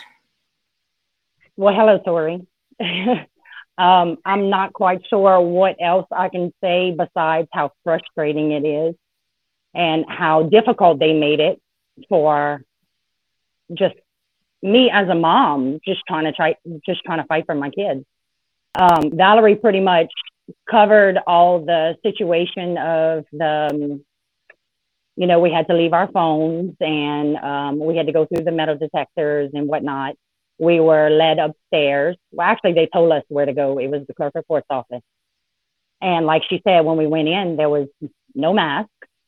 Uh, by the way, I walked all the way from the metal detectors with the mask in my hand, and I actually didn't do it on purpose. Um, when I when we entered the room in the clerk of court's office, right when I walked up to the counter, before I, a word could come out my mouth, the girl said, I need you to put your mask on. I'm not used to it. It's not something I've ever put on my face since the beginning of COVID. I never put one on and I swore I never would. But of course, you know, you have to do what you have to do when it comes to your children. So, um, I had to follow the rules. And as Valerie said, they made it very, very difficult. Um, every time we would ask a question, it was, um, you know, um, well, we can't give legal advice. Well, I'm not asking you for legal advice all I did was ask you, what do you need? Okay, so this is this is the situation when Valerie said, hold, hold on, hold on, my Kelly. lawsuit failed. Hold on a second, Kelly. Hey, Valerie, Sammy, um, would you drop off only because I think the bandwidth is throttling the voices because we still have um, Jennifer and conspiracy on, and it's like there's a lot of people, and that's why it was probably cutting out when um, Sammy was talking too. Okay, go ahead. Sorry. Okay, so um, I handed I handed her the lawsuit, and she informed me that it was she asked she went through it and she looked at the last page and she said, "Well, uh, so did you sign?" Now she's looking at the last page. She can see that I didn't sign it, and as Valerie told you, I've been up for God knows how many hours, and thank God for the support that I've had with everybody. I've made some really good new friends through all this, and Valerie, of course, and a, a, a lot of other people in the group has been really helpful. Um, but when you haven't had a lot of sleep and a whole lot of coffee and very anxious to get this done, um, you forget things. So I didn't realize that I was supposed to type my name, my address, and my phone number with a signature line where I could sign when I handed it in. Um, so she's looking at the last page and she realizes there's nothing there. And she said, well, you know, uh, did you sign? And I said, well, no, I, I didn't realize I had to. And um, I said, I may, you know, I may have skipped that part in the pro se handbook because we were following the pro se handbook. And so she hands it back to me and I said, well, that's fine. I mean, I, am willing to sign it. I said, I mean, I'm a, I'm the plaintiff. So my address is that, you know, on that first sheet. Um, but I can, I can add my phone number, of course, you know, I'm willing. so she hands it back to me and I'm starting to write and I'm just reiterating what she says. And I'm like, okay, so I need to put my name, my address, and my phone number. And she keeps on saying, well, uh, I can't give you legal advice. And I'm like, that doesn't make any sense now. You, that has nothing to do with what I just said. so I'm asking her again, and she just keeps on saying the same thing over and over again. And finally, I said, she says that I'm being argumentative because I'm asking her how she wants me to put it on the paper. And well, I can't get it. At least she didn't call you a hussy, Kelly. Right. Well, you know what? because I was just like, hi. All I said was my name. I'm just following up. Yeah, you're rude. And it's like, what? Hussy. Anyway, oh, um, it's like they hate us. Go on. Oh, you could tell. I mean, you could tell she didn't want us there. And the girls, the other girls behind the desk was staring at us the whole time. And get this, one of the guys that were, um, I guess, security down in the bottom whenever we first came in, he walked, he came in the room after us, I think. Uh, but I seen him go around the, the desk and he went sit in a chair back there and he watched us the whole time. I don't know if it was because they need security up there when somebody's up there or whatnot, but he was there. Um, that's later on in the story, though, we find out that he's on our side. But so, um, so I sign my name and I write my address and my phone number, and you know I do my signature and whatnot, and I give it back to her. And now I've already made two copies. You know, the the original copy, and I made a copy because the pro se handbook says I have to have that but I didn't pull out the second copy. So she was just going to like she was going to let me leave after I just, you know, I gave I gave her. Well, of course, you know, we had to give her the money, and like Valerie said, I had to thank God I had kids because I had to dig quarters out my purse. To she wouldn't even. I mean, Valerie offered to leave her a eighteen dollar tip tip, and and she wouldn't take it. Like you know what I mean? It's not a tip, but she wouldn't even. They have to have the exact exact. It doesn't make any sense. But anyway, so I get the quarters out and we we hand it to her. And first of all, she assumed that we couldn't pay for it because right at the beginning, right when I handed her the lawsuit, she tells me uh, that I need to have the inform. I don't know how you say it, in forma pauperis. So she's already assuming that we can that I can't afford it. So then Valerie informs her, no, no, no, we have the money. So you know, so we get that done and whatnot. And um, so then she says, uh, well, I said, okay, so I don't get anything back. Like, um, you know, I, I'm not an attorney, so I don't know what happens next. And it doesn't say it in the handbook, of course. And um, she says, well, did you fill out the, uh, the, uh, did you print out the civil cover sheet? Well, of course, that's one thing I forgot again, you know, being up all night.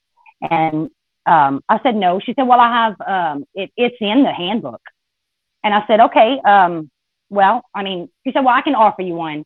I said, oh, great. You know, so she goes to grab one and then she turns to the girl behind her and she goes, hey, can you give me the updated civil cover sheet? Because the one that's, um, that's in the pro se handbook is invalid now. So even if I would have had it, it still wouldn't have been sufficient. That is absolutely crazy. Out of date. They weren't updated to advise citizens to be able to use it, and yet they were going to hold you accountable for not doing their job in the first place. Exactly. Exactly. so like she's looking at me like you forgot all these things, but yet your your your website's not even updated. So how am I supposed to know? It, it just, yeah, it just it, none of it made sense. Like it, and she, and like I said, at every turn, it was rudeness. You could tell she didn't want us there, and she took her, her sweet time. I'm just gonna say it that way. I was dying with the mask on. I was getting really frustrated, and you know, I was cracking remarks um, because um, that's the kind of person I am. And of course, I had to dial that back just to get it done. But it was yeah. And so okay so after after i feel she gives us the the civil cover sheet and like valerie said it comes with instructions. So the second page is instructions but it's instructions for an attorney. It's made for an attorney to fill out. So there's no instructions for me only an attorney. So me and valerie are sitting there like okay so we got to try to figure out what's going on on this paperwork. So most of it was pretty plain and simple but then there was some questions we had, and when any question we asked, of course, we got the same response. We can't give you legal advice. Well, I wasn't asking for legal advice. I was asking, I mean, I don't, even remember what it was. It was something so simple. So anyway, so we fill out, we fill out the paperwork and hand it back to her. And I said, she's, she's like, okay. I said, so what now? Like what happens next? Like she wasn't offering any kind of instruction whatsoever or any kind of um, how you know how it goes from here. So I said, okay, so are you you're not going to give me any kind of paperwork back, or you know, I I guess I assumed or I thought maybe I had read where you were going to give me something back. And she said, well, if you have a um, if you have a copy, you know, um, I can I can sign I can stamp it that it was received. And I said, okay, well, I do have that. So I pull out the copy and I give it to her. And of course, she has to go page by page and make sure every page is exactly correct on both of them. Wait, what? Stop. She's only stamping one page, but she needed to check all of them were copied in order to say that they received it. Well, I'm guessing, uh, I'm assuming that she had to make sure that the copy matched the original to to the T before she would before she would stamp my copy. Out my case, and the clerk took it. He stamped the civil cover sheet, right? Gave me that, and took the case. That was it. So I'm like super confused right now. Why did they make it so difficult for you there? What's going on in Louisiana? I have no idea. I have no idea. I just know that I wanted, I just wanted out of that room that mask off my face. I, I was so aggravated. And finally, okay, so she gets through the pages and she hands me the copy back. now I have to ask again because, of course, she doesn't say anything. I have to ask again. So, okay, so what happens next? Um, you're not going to give me a docket number. Well, I called it a docket number. They call it case number, whatever. And she's, she said, um, well, no, we won't have that right now. So instead of saying, hey, you can call and get that later, she just said, no, we're not going to have that right now. So I had, I, I had to pull everything out of her every single thing I, I, had to ask I had to ask a question. Like she wouldn't offer anything. So finally, um, I said, okay, so can I, can I call for it? And she said, yes. I said, okay, so what time are y'all open till? I said, you know, I'm just guessing probably around 4.30. And she said, well, the inside is open till 4.30, but you can call till five. I said, okay, well, I'll call, I'll call, you know, so that's when we leave the room. I don't think I'm forgetting anything, but that's when we leave the room and, um, the guy, the security guard, I guess, I don't know what he was, but he follows us down the stairs again and he's like, Hey, hey, hey. So he pulls me aside and he's like, I, you know, I really like your shirt. And I said, Oh, I'm glad, you know, that's, that's awesome. And I said, you want to, you want to Trump won sticker? So I'm like handing Trump won stickers out because I made some really good friends lately that love doing that. So I'm handing Trump won stickers out left and right. And uh, he's like, no, you gave me one already downstairs. so I'm like, oh, okay. He said, uh, I just can't put it on, you know, because it's it's my job or whatnot. And and I said, oh, okay. Well, um, I said, well, you need. I said, if you on our side, you need to stand. You need to stand up. You need to stand up for truth. And he um, he went on to say, you know, he was kind of hesitant about what he was going to say next. And I was just like, well, where's I, I'm I'm willing to live on the street. I'm willing to live on the street to save my kids. So I said, actually, I'm halfway there because I lost my job because of all this. I have bills that needs to be paid, and I'm a single mother. So probably be on the street pretty soon anyway. oh, okay. So, okay. Kelly, I just want to tell you so you're doing it yourself. You're a single mom. You have bills to pay, right? You're responsible for your kids. You're going to win the ability to represent your kid just like I will. That is how I'm going to fight it too. I am so proud of you that you did it. Do you want to share with us, like, you know, what you filed? Because I know your case is a little bit different than just, you know, the mask, but there were like adverse effects, if I'm, if I'm not mistaken. Yes. Um, okay. So um, the first day of school, I I sent. Um, I have two children, and I sent my um, my youngest, my seven year old, to school without a mask. I'm not going to mention too much with my daughter because the only thing they did was um, pull her aside to a, um, a side office while I while I was while they called me and made me come pick her up.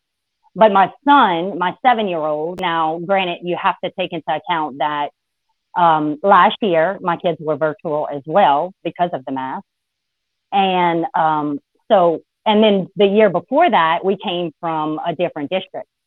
So he's never been in this school, in the actual brick and mortar school. He's never met. I mean, we've we've we don't we don't have any friends or family around, you know, that that knows anybody that went to the school. So he doesn't have friends yet. He doesn't know any teachers. He doesn't recognize any faces. So this is a seven year old. Okay, he walks into the he walks into the school. They pull him aside and um, and ask him to put his mask on. I guess they assumed I actually, I actually thought we were going to get stopped in the car rider line. I didn't expect him to be able to get out the car, but I guess they assumed he had one in his book sack.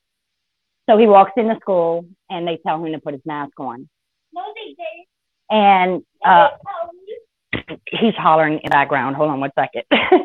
um, so they they they ask him to put his mask on and and he says you know he doesn't even have one so they basically offer him one and you know here we're going to give you one and he and we had already we had already talked about this he knew exactly why he shouldn't wear one and he didn't want to wear one.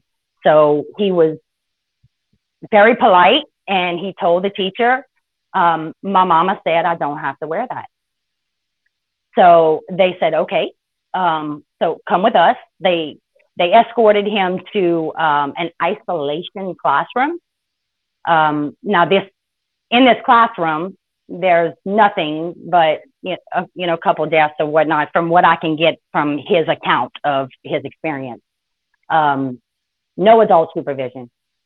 So after they walk him to walk him into the classroom, they leave. He starts to cry. He's seven years old. He's in a place he's never been in before. He recognizes no faces, and now he's alone. He starts to cry. Um, this is, you know, this is his account of what he's telling me. So they tell him, they told him to sit down. He's, he's, he's crying. He's upset. He's traumatized. I mean, this to me is child abuse. This is child abuse. Um, he did tell me that, and like I said, what what I can imagine from his account is he's in a classroom. You know, there's a hallway, so there's people. So, so let me just ask: you have two kids that are school aged, or just one? I have two, but the other one is at a different school. Okay, so this one is the one at the one school, right? Right. Okay. Right. Not the younger Um, one that was talking. Go. Wait, say that again. Was it the younger one that was screaming? No, they didn't. That's not the one, right? No, that that is that is him, but he. I think he misunderstood what we what I was saying, but Stop. You don't Um, even have to explain. My daughter will sit there and she's 15, yeah, jumps in. She's like, no. And I'm like, dude, why would you? Oh, I didn't know you were talking about that. That's exactly how they go. Uh, yeah, Phoebe exactly. does that. No, Phoebe, does- she's 15 and she does shit like that. And it's like, why don't you keep your mouth shut? Don't jump in the middle conversation. I mean, as adults, we fuck up. Uh, Oh yeah, the teenagers are even worse Oh, I have the I have a thirteen year old as well. Yeah. So, okay. So the little one was segregated completely. Was he in suspension? Like, why did the teachers do that? because he wouldn't because he wouldn't put a mask on. So he was I, I I'm not even sure if they told him that they were going to call his mom, but so they they put him in this room so they could come so they could call me and tell me you know that he won't he won't actually the the phone call is all recorded and everything so this is all exhibits. Um but yeah so they um they put him in this room. He's crying. He's traumatized. Um so there's people walking down back and forth down the hallway and this one person talked to him the whole time he was in that room. They stuck it they stuck their head in. Now now you got to figure this is a seven year old now he's traumatized. He's crying. And there's nothing for him to do so he's sitting in this room think like I, I could about imagine what's going through his head. And he so now he's standing up. You know he's add he's like I, I don't know what to do. I, I, I, can you make a seven year old sit down? Because i can't. But anyway so Make a 15 year old sit down. Are you kidding? Are yeah you exactly. Like parents actually know? Like, uh, this is why I get upset when I see parents, you know, on a plane getting yelled at because their kids aren't wearing their masks. And it's like, dude, you're probably childless because I don't care how old the kid is, they're going to do what they want. And we're not allowed to spank them anymore, right? So we're only allowed to use our words. And it's like, hey, words are put that shit on or we're getting arrested. And the kids are like, yeah, don't give a fuck. They don't even know what that means. They probably think it's a nice fun ride. But I, I, I, so you've recorded the call. So you submitted that as part of your exhibits to your case on what they did to your child. Okay, keep going. Yeah. Okay, so um, somebody sticks their head in the classroom and he's standing up at this time. This is the only words that was said to him after he was led to the classroom. Sit down. Sit down. That's it. So, okay, so in the meantime, they're calling, I'm on the phone with both the principals because, because of course, you know, I, I got the inevitable call from, from my daughter's principal as well. And um, like I said, they're both recorded conversations because I knew it was coming. And they, all I can say is they blame, of course, they blame the mandate. Everything was the mandate, the governor's mandate. The, and I said, well, y'all keep talking, y'all keep blaming the mandate, but obviously y'all not following it because the mandate says we can have exemptions, but yet y'all decided y'all decided to make a rule where these exemptions have to be signed off by a physician. I said, and do you know how hard it is to get a physician to sign off on on a medical exemption when they don't want to be liable for anything? They don't know what you know the legality legalities are about it or, or anything like that. It's, it's, it's hard to get that done over here.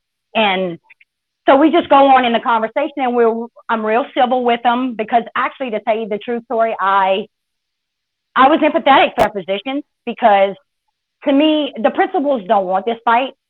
At the time, this is this was my mind frame. the principals don't need this fight. They don't want this fight. And I didn't want to have to bring this fight to them. But this is where this is where the system has left me. I had to take it up with the principals. And then the principals in turn blame the next person. So, but the next person they blame is all the way higher up instead of going going pointing the you know the finger at the school board, which is where it should have been pointed. It's pointed at the mandate. So anyway, during the two phone calls, they contradict each other. Um, they both basically tell me that um, the the policy is the same across the district, complete completely the same, but yet I catch them both contradicting each other. And I said, so how is this the same when y'all are not in lockstep? Nothing. I said because this this was the point. One wanted to offer me two unexcused two excused absences until until I figured out my situation and talked it over with the school board or you know whatever she was offering. Situation in what sense that you comply and your kid wear a mask? Is that it? Are they refusing your child an education because the child doesn't want to wear a mask? Is that what you're telling me right now? Exactly that I'm I'm I'm guessing that would they I guess they thought I would cave. You are very civil. You are extremely civil. I would have flipped my top. I'd be like, bitch, I pay taxes. is going to school here. And if you're gonna give him expulsion, bring it. There's casework for that. I cited one of those cases during my discussion. There is casework for that. There's something called do the fuck process. And uh, so um, if it goes there, no, you don't take time out. You have them reprimand him. And every single time they put him in timeout, you document that shit that they're legally reprimanding your child for following orders that make no sense. And just keep doing that. Oh my gosh. You are patient as a saint. I would have been all over that. No. Oh my gosh. Okay, keep going. Sorry. I'm just like trying to clarify too because I'm trying to envision and understand myself. Well, about about three or four years ago, that's the same way I'd have reacted, Tori. I, I've, I've, I've tried, um, I've tried to do it that way, and I'm trying. And so I said, well, I guess I have to try to do it a different way this time. I'm just, so I'm, I'm just trying to. I guess you know the old saying. I, I felt like you, you catch more bees with honey. You know, I, I don't know, but anyway, so I am talking to them about, um, you know, one's offering me two unexcused, two excused absences, and the other one. Now the other one, this is this is where it's um, it gets interesting because the other one is a first time principal at this school, and um, she has a lot of friends in the the upper circles of my town, I guess I'd say. Um, she's very well known, and she I guess she figured she was just going to be as strict as possible, and she she offered me at first she offered me one. She said she would give me one one excused absence to work on my situation, and I said, well, hold up. I said the other principal, my daughter's principal, just offered me two. So like I feel like I'm bargaining with them right here. Like, you know, like okay, so how much you gonna give me? How much you gonna give me? I mean, it, it was ridiculous. So she says, well, wait, I'm not, I'm not positive. So what I'm going to do is I'm going to, um, I'm going to, while I'm on the phone with you, I'm going to contact the assistant superintendent and I'm going to ask her what exactly the policy is. Now, you see, I knew the policy because um, before all this, before the first day of school, I received a leaked email that came from that, well, that came from, let's just say somebody anonymous and um, it the email was from the assistant superintendent to the administration. So all the principals and their administration telling them how to deal with the situation that they knew was about to be on their front door. And it was disgusting Tori. The Federation did it. And i'm telling you my case is going to go forward. Regardless i don't care what court it's getting forward into it's going to be fucking heard I have a jury. I'm a, I, they want to. They want a circus. Damn, I got a shit ton of monkeys to bring. That includes the Harambe's. All right. I got it all. And I'm with you on that because there's a lot of people that are like, well, you know, because of this, I pulled my kids out of school. Or why not just pull them out? And it's like, bitches, that's a cop out. That's like saying they have guns and I got sticks. So I'm to run and, you know, polish my sticks. Fuck that. You stand there and you say, no, I'm not pulling them out. You're going to do what I say and you're going to fight for your kids. Pulling them out to homeschool them, right?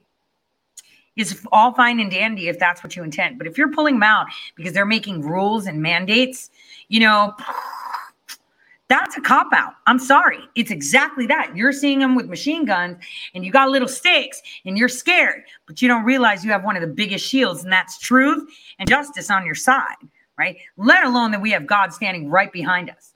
So if you're copping out, well, I'm going to pull them out of school, right? You should do the same because that's how everything's going to be fine. Because then if you pull your kids out, they don't have, they don't give a shit. There will be a shit ton of other kids that are going to go because people need the schools. That's why we pay taxes so they can actually work. So you know what? Yeah, you take your stick and you wave that shit and you just like camera angles make us look hot. We can make camera angles, make sticks look like freaking machine guns if we want to. You have the biggest weapons and that's your pen. And we shouldn't be backing down. We should be backing up, like backing up, making them back the fuck up because these are our kids, these are our schools, these are our boards. And bottom line, these are our courts, not theirs. Nobody nominated them. I'm telling you, when my case goes, I'm going to have every single fucking email from the Teachers Federation instructing them on how to do shit. None of us should be backing down because all of us, all of us united are completely unstoppable. You know, the fact you had one person with you, next time you go, you'll have 10. The next time you'll have 20, right? We're all getting our rights, our constitutional rights have been completely maimed. It's like, Constitution was that. That I don't know what that is. It's like, are you kidding me? This is yeah. what we need to be standing up. I am so proud of you. Document that shit. I told my kid, anybody gives you shit, you sit there and you say, I have the right uh, U.S. Constitution. That's it. Keep your mouth shut. Don't start saying shit because she tells teachers, yeah, well, you can't talk because the teacher unions own your ass. By the way, your fund's empty. And I'm like, you can't say shit like that to the teachers because that's the stuff that she reads on my desk. She sees what I go through, right? She knows. And my kid will back talk too. I mean, she's 15. She's gonna be 16. she's gonna be 16 next month. And she's she's already there. She told her assistant principal, I mean, what are you gonna do? You can't say she literally said this. Heard the recording. Well, you really can't do anything. Teacher oh, unions own you anyway, and your fund's super empty. And I was like, damn, damn, she said that. I heard that. I heard it, and she's actually very eloquent when she speaks and talks smack. I was actually very impressed. Like, Damn, when I get angry, Phoebe was like cool as a cucumber and just literally just laid it out there. Our kids are really, it's really important that they stand with those values, right? And I am proud that you are standing for your child's rights and you are not backing down. That is exactly what everyone needs to do sorry, but for those people that are pulling their kids out and saying, I'm going to homeschool, it's a little bit of a cop out because you're letting other people fight the fight. And, you know, it's just not fair. We should all be in there red pilling the shit out of the other kids saying, You're such a loser. Why are you wearing a mask? It's totally unconstitutional. What are you, a slave? Like, that's the crap we need the kids to be doing. I mean, there's some woke kids, and we should be waking, homeschooling your kid doesn't mean just the one plus ones and the lit and French or whatever. It's educating them on what it's like to be an American. We should be backing the crap out of our kids. We should be putting them on pedestals and saying, nope, no one's going to do that to my baby. I am so, so proud of you. I can't wait till your case is heard. I can't wait for an update. I mean, I'm so proud of you. I'm so proud of you, Kelly. And I know your kids are too. Is your older one going through the same stuff? Well, no. I mean, from the first day, we weren't we weren't allowed on campus after that, so they never went back. and that's where Wait, what? That's Wait, where- wait a minute. Wait a minute. They're not letting your kids back. no, we were we were not allowed back in the school from the first day, from the day I picked them up. Okay. It's like- okay, so you're telling me that your kids have not been back to school. No. They're dis. How that- many days have they been out of school? Well, I uh, that's that's where the the case gets interesting as well. So um, I think it was the well, you know, every day every day from the day they they weren't that that I picked them up, uh, kept the communication lines open. I would email the principal, I would email the school board every every single day, one or like up to four times a day. They was probably sending my email to Sam by this time because every legit article I would get, any anything I like that I think I would I would label in the subject line, inform yourself. Or maybe you don't know this yet. I mean, it was back and forth, back and forth, back and forth. Well, I played this game with them with no reply um, up until the 11th day. On the no, I'm sorry. I'm sorry. The first day that I did email, I was told that my exemptions were denied. Um, but from then on, no reply uh, until the 11th day. Now, at the 11th day in our school policy, which I didn't know because they sent my kids home without any paperwork the first day of school, which every year when you start school, you have to sign the district attendance policy. Um, so how was I to know if it changed? I don't know. What if I don't have a computer? Like nobody ever tried to reach out to me and say, okay, this is what's going on. This is the next step. Anything like that. It was let's let her hang herself. Let's give her enough rope and let her hang herself. Because at 11 days, they sell your kid. So even if I'd, uh, even if I'd, have, if I'd have gave in at the 11th day and put my kid back in school, he had already failed. He had already failed that grade. He was not going to pass. But get this. So the district attendance policy says that five days, you are turned over to student services and then to, and then to what they call the family in need program, which is, um, which is done by the district attorney's office. And um, I was and you you're supposed to be contacted for a mandatory conference at that time. Tori, this is at five days. I wasn't contacted. Are you kidding? So you, you get what I'm saying here? It, it almost seems like I was targeted. Like they were they were trying to push it. Not to mention they didn't give me my due process. See, because at five days, I they I would have been glad to come in for a mandatory conference. I would have been ecstatic because I would finally be heard. No, nobody ever told me about a mandatory conference at five days. This is in their, their policy. This is an exhibit in the case, by the way. Um, so at 11 days, I was contacted. Well, I was emailed by one of the teachers, one of the principals, and I was told that um, that I was turned over, that Madden was turned over to the uh, the district attorney's office for the FINS program and whatnot or whatever, and um, but the same day, I had a, um, I don't know what you call him, some kind of processor knocking on my door. I guess it was a subpoena. I don't know. Or maybe it was a letter asking me to come to a mandatory conference. But again, this is on the 11th day.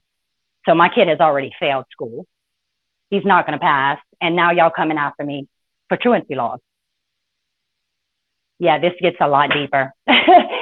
Well, the Um, thing is that your do, your child is allowed. Did you did you file the right to an education uh, portion of it? Because there's a right to an education with due process. There was a massive case in the state of Ohio that kind of laid that out with suspensions and stuff. Sounds like they're. I mean, have you attempted to just drop your kids off and not have them wear a mask? No. And the reason why, Tori, I thought about it. I thought about it because I was like, you know what? I'm going to send them every freaking day. And I don't care if they call me and they tell me to come pick them up. I'm going to send them every single day just to show that I'm trying to get them there. And, but then I thought about it and I didn't want to put my son through that trauma again. You know, so I just, I, I couldn't, I couldn't see him going through that again. Uh, he went through it once and I, I thought that was enough. So, but but like I said, I did offer like the schools every, every single day. I was emailing the principal a different exemption. I even had an exemption signed by my priest, a religious exemption signed by my priest, and it was denied. So in the meantime, I have sent off three affidavits, one to JBE, one to BESE, and one to my school board. These are affidavits. Um, they affidavit, they're uh, affidavits of notice uh, notice of instruction. That's what it is. And I received one reply from the school board, not in affidavit form. It's in, it was in a letter that basically was a bunch of bull crap and told me I didn't have the authority to send an affidavit by, by the school board attorney, by the school board attorney. This was, this was told to me. So, um, so in the meantime, all that's going on. You see, I had the communication lines open anytime, the, and every email had my phone number. I mean, come on, you, there was some way they could have contacted me for this conference. And then in the meantime of all this, I, I, I got a bunch of parents together and we went to a school board meeting. During the school board meeting, the cops were called on us the the school board members bickered amongst themselves of if they if they wanted us to leave or not. It's all on. Um, it's actually all on the news. It's uh, Daily Iberian. Um, they were there at the time, and the cops sitting there going, "Okay, why are we here? You got two school board members saying do, do, that y'all okay to stay, but then you got you know this one saying that y'all not okay to stay." He said, "What are we here for? Like y'all are just wasting our time." Do y'all want them to leave or not? Because at first they were kicking us out because supposedly, you know, we, we wouldn't put a mask on. We were not putting masks on. We were in there with no mask. But then they changed it to, okay, well, we need y'all because the cops said they wasn't going to make us leave because of the no mask thing. Of course, because the whole school board didn't have masks on. So there was no logic behind it. And the cops sitting there going, okay, well, no, that's not why we're going to make y'all leave. We would make y'all leave because they want y'all to leave because masks are not on the agenda. So there's no reason for y'all to be here. So eventually, you know, they um, throw us some scraps and tell us that they're going to put masks on the agenda. So you know, they they I, I knew we got played the whole time. It, it was it was a it was horrible because they they put us on the agenda two weeks from that date, which was September first. And if anybody knows what September 1st was, that was the day that the, the mask mandate was supposed to end, you know, if he didn't extend it, of course. So this whole time they're they're just they're just kind of giving us what we want to make us shut up. And all this time, my days, my, my, my sons and my daughters' days are unexcused. They're just racking up, racking up, racking up. So I procrastinated and because because I didn't want to unenroll them because I, I guess maybe it was I just felt like I wasn't going to give them what they wanted. I wanted I, I, wanted something to be done about it while my kids were enrolled in school. But it, they pushed me to the point where when they had when they tried to subpoena me, and I, of course I didn't answer the door, so I never received whatever was in his hand. Um, they pushed me to the point of having having to withdraw my kids.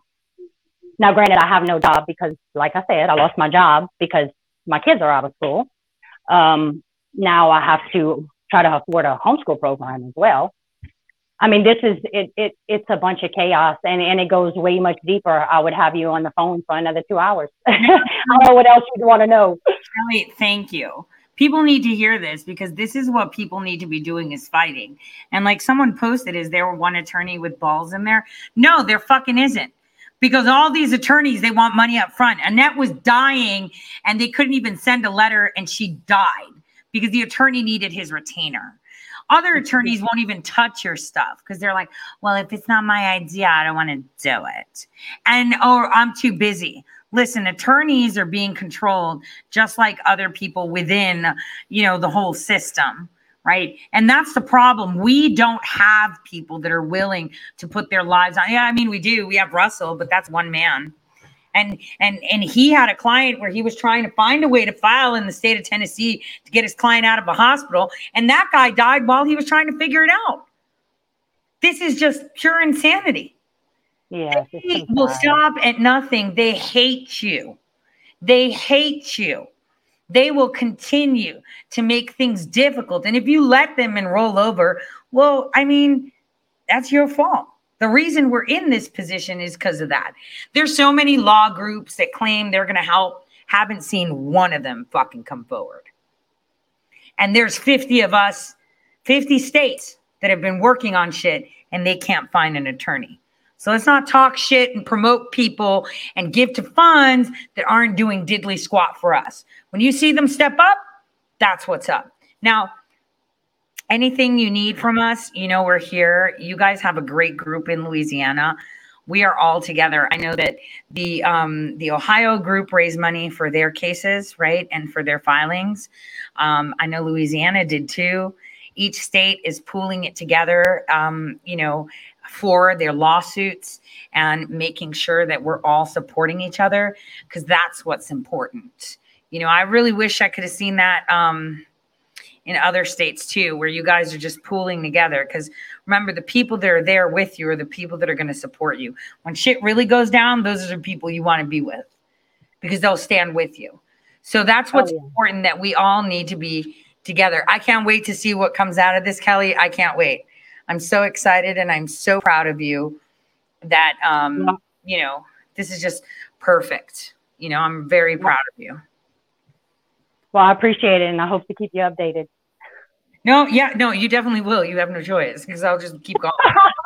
yeah, because I do that. I mean, you know, a lot of people complain, hey, you're not responding enough. And it's like priorities, guys, priorities. Uh, there's I'm so proud of you, Kelly. Thank you so much for being brave, for for standing up against the current and standing tall. I really, really appreciate you. Thank you so much. I can't thank you for, for having me on our show your kids are so proud of you. They just don't they just don't all know it that well yet. Okay, so now I have um, Jennifer as well. Um, Jennifer, hey. Good good after well, I guess it's good night now, but I feel like I'm saying goodbye. How are you? I'm doing good. I'm glad to finally be settling down. Um, there were three moms in my parish and none of us have had any sleep because none of us know what we're doing. We just know we want it to be done, you know. Um, so I was really um, feeling like it was going to be easy for me to like do my paperwork and whenever I read yours, it has lots of words in it that I don't know what they mean, and I don't have time to look them up because I'm trying to take care of my family. So then I went and looked at the Louisiana um thing for the pro se and it's like fill in the blank. So I was like, okay, well, let me try this. So I couldn't get the thing to work. It only worked with Microsoft Edge and my computer has crashed. So my friend brought me her computer and it was like lagging. So then after that I was like, okay, let's go back and let's do try and do Tori's again. So I went back and like what I could recognize, I just changed it to Louisiana. And then um, it was still a lot with the affidavit. So one of the girls told me, they were like, look, this is what we did. We started a new file and we just copied and pasted what we needed into like the blank one that was for us. So I was like, okay, I'll try that. So then I went back to yours and I copied like the the main points. Like here's the addresses for the plaintiff and the defendant. And this is how she wrote, I've got my kids covered with this, you know, and this is the chart. These are the laws that I'm going to bring up. So I copied and pasted those. And then I was like, well, this is the file part. I mean, this is the complaint. So I copy and pasted the complaint. This is the facts, you know. So like I took the big bold stuff and put it there so I could be like, okay, this is what I have to have accomplished, you know. So whenever I got to the facts part, I was reading like how yours is, and I'm like, oh gosh, this is big and scary, you know. But um, the attorney who's like guiding us, he's like, it's okay because you know you're a layperson, so it's in layperson's terms. So I'm like, okay, it says facts, so that means it has to be a fact because when I went to the Capitol, we get a lot of heart tugging stories to try and be emotionally manipulated. You know, they'll say, Oh, look at this big, blue, beautiful sky. The sky is blue, isn't it? And you're like, Oh, I like big. I like beautiful. You know, so yeah, sure, it's blue, but at the end of the day, you're supposed to say the sky's blue, yes or no, and that's it, not emotionally manipulate it by painting all these beautiful adjectives to go with it, you know? So that's what I did for the facts. I'm like, this has to be the facts, no emotional words involved at all. So that's what I did. And um, I feel pretty like confident about it because it is a fact. There's no embellishment to it because I didn't use any like adjectives unless it was a fact adjective, you know, like this person had a green shirt on or whatever, you know. Yes. Yes. So tell me, you got it done. That's what matters, right? Yeah. You got Yeah. That's that's it. If we if we get things done to protect our kids and their rights, because unfortunately they're kids, you got it done. You know, there's Yeah. thousands of people that have seen the document and haven't gotten it done. It's been a handful that have gotten it done. You got it done. That's super awesome. You know, you think I knew what I was doing? Fuck no. I'm not a lawyer. I'm just like, yo, I know this is wrong, so I'm going to learn this stuff. Do you know how many videos I watch too? So sad. Like, if you can learn how to put electronics together on, um, you know, YouTube, and you can learn how to cook, you can learn how to do anything you want.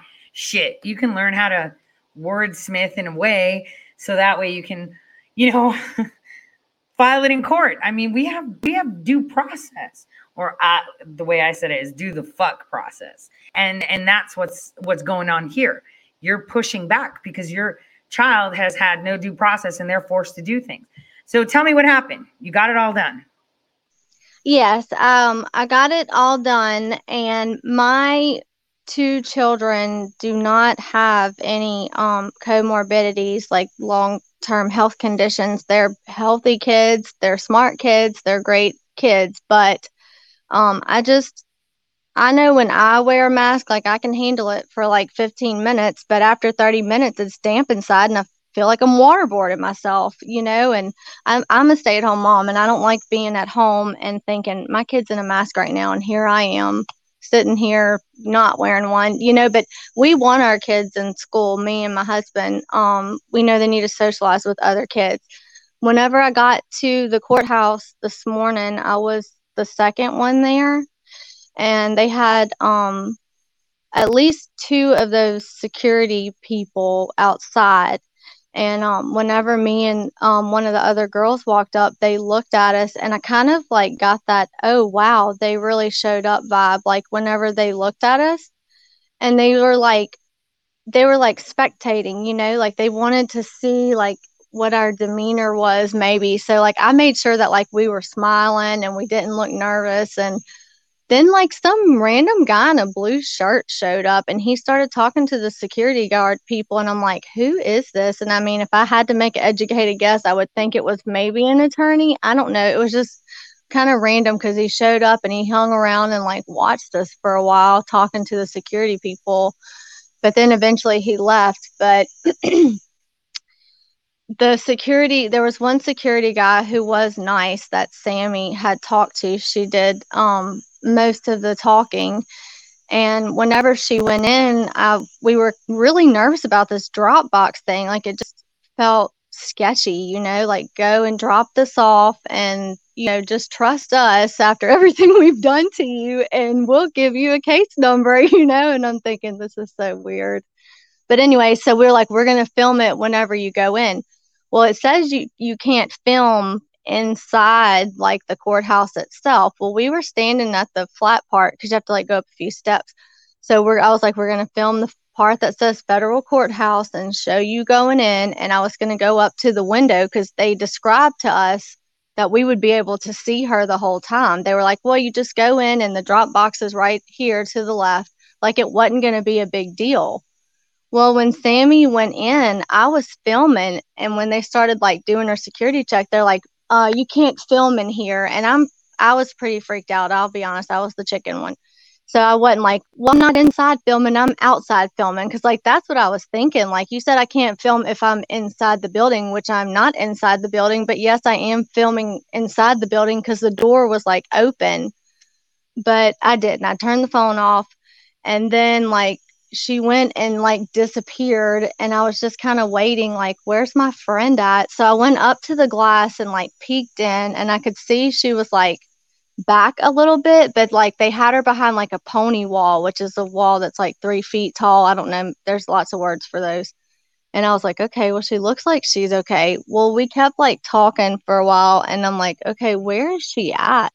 So I went back to the glass and like I didn't see her, and I was like, okay, I don't know where she is, but hopefully she comes out soon. But like she was in there for a while, but I made sure that like I filmed her coming out with nothing because the fact that you know you can't bring a camera in and nobody else went in with her um you know that was the, the most evidence that we could gather that she actually had turned something in you know but nobody really nobody offered us any help um the one guy that she was talking with he was like nice when he talked to us you know but like all the other people have said, like if you don't ask the right question, you're not going to get an answer if it's anything close to, you know, the right answer or the complete truth, which is really strange, you know. Um, I'm definitely going to make sure before I file mine, I look up the definition of legal uh, what is it? We can't give out legal knowledge or whatever it is. I'm gonna look it up so that way, if there's say we can't give you legal advice, that's it. I'm gonna look up legal advice so I can say, well, legal advice is X, Y, Z, and I'm asking you A, B, C. You know. that's fantastic. That's what we have to do because I had to like look things up and Google things when the judge was asking me. I was like, dude, I'm not a lawyer. You know that. Like, why would you do it? And they say things like that we just you know pass it over like oh you know whatever. This is just this is criminal. So go on. So. Um i guess you know that was really about it but i had went to court probably mm, over 10 years ago for sure. And they did do like the security check you know but this whole like check your temperature and put your face up to this tablet thing like all of that is new. And they do that to the capitol too. And i don't know. I just know when i go up to it i'm like don't look at it with your eyes. So i always look down at the floor. I don't know why but i just i don't know. The whole thing is weird but um that was really about it. I mean when she went in and she came out we went and and uh we went and had something to eat. And i was there for the phone calls but i mean i really don't have too much to say about that because I really was just listening. But I know whenever Q started dropping like the amendments and the laws on the clerk, like you could tell she started scrambling and it was pretty amazing. Um, one thing that I was really, really excited about was we had started like a lawfare group for people in the state that want to attempt to do this or help us dig or whatever. And um, I think I've been with the Tori Says group in general in Louisiana for, I don't know, probably five or six months now. And most of the meetings are like strategic planning or what have y'all heard about this or what do you think about this happening? Like, do you think it would happen this way or that? Like, it's all strategic, critical thinking, you know, that we're doing. But last night it was just so fun on the lawfare group because everybody was having a party. You know, they're like, oh, yeah, Louisiana's going to file the school board tomorrow. We can't wait. They're so shocked, you know, and they talked to us, and I was told them, I said, y'all need to bring a dolly for all this paperwork that we got, you know, and it was just a lot of fun. And it was really nice to have a change of like the spirit in the chat room to just hear everybody in there joking around and having a good time and cheering everybody on and I that was the best part of putting everything together was getting to hear the people how excited they were for it to happen. Yeah, and that's what matters too. What people need to see is like when we get together, we have a lot of fun because we're all fighting the same fight. They're your battle buddies. You know, we have you know, I we didn't have I didn't we didn't call them battle buddies. We just called them shipmates. But you were always assigned to like one person. In the army, they call them battle buddies. Um, where you're stuck with them. Like you're in war, you're supposed to rely on them, they're supposed to rely on you. And that's exactly what we are, all of us together collectively. We're fighting against the same enemy, which is communism, basically, and slavery, basically, right? So we are supposed to be supporting each other. Where we go one, we go all. That's what it was intended. I don't know what the heck people were telling you it was, but this is key. We are our own support system. We don't need anybody else. Hmm. We don't need fancy lawyers. We don't need corporations. The corporations actually need us, and the lawyers also need us. And that's the thing. We forget that the courts are the people. Um, Jennifer, thank you. I can't wait to see what Louisiana does. Um, I'm very excited. I'm very proud of you. I'm praying for you. And um, I know that everyone else is too, because what you've done and what other people have done is, is pretty awesome. It's it's something that a lot of people are too scared to do, and and you did it. You didn't have to go in a dark room either. Other people had to go into a dark room. I would have been like, "What's going? I'm gonna die." I would have been. Yes. It sounded like it was very, very intimidated intimidating and very weird. I mean, I don't even like going to haunted houses, and I'm like, that's what this kind of sounds like dark room and tall people. I'm short. Us little coonies over here, we're short. but um, I'm in a way, I'm kind of glad that she went because now I definitely know what to expect, you know? So, but. Yeah. I mean, this is what the American people need. You know, we need um, a way out. And a lot of people don't want to use a lawyer and if they have a lawyer they don't know what to exactly ask for or how to ask for it and doing this like we'll be able to handle things ourselves which is really exciting you know yeah well that's the way it has to be we all have to support each other and we have to use the systems that are available us uh, available to us to actually use. So um, i'm very proud of you. Thank you for being on jennifer and sharing. I can't wait to the update. Um, let me say one more thing to everybody. Um, I, for the past since May, have been going to my capital. I've went to the school board meetings. I've sent lots of emails. I've called lots of representatives. You know, and it was really great and a wonderful learning experience to do all those things.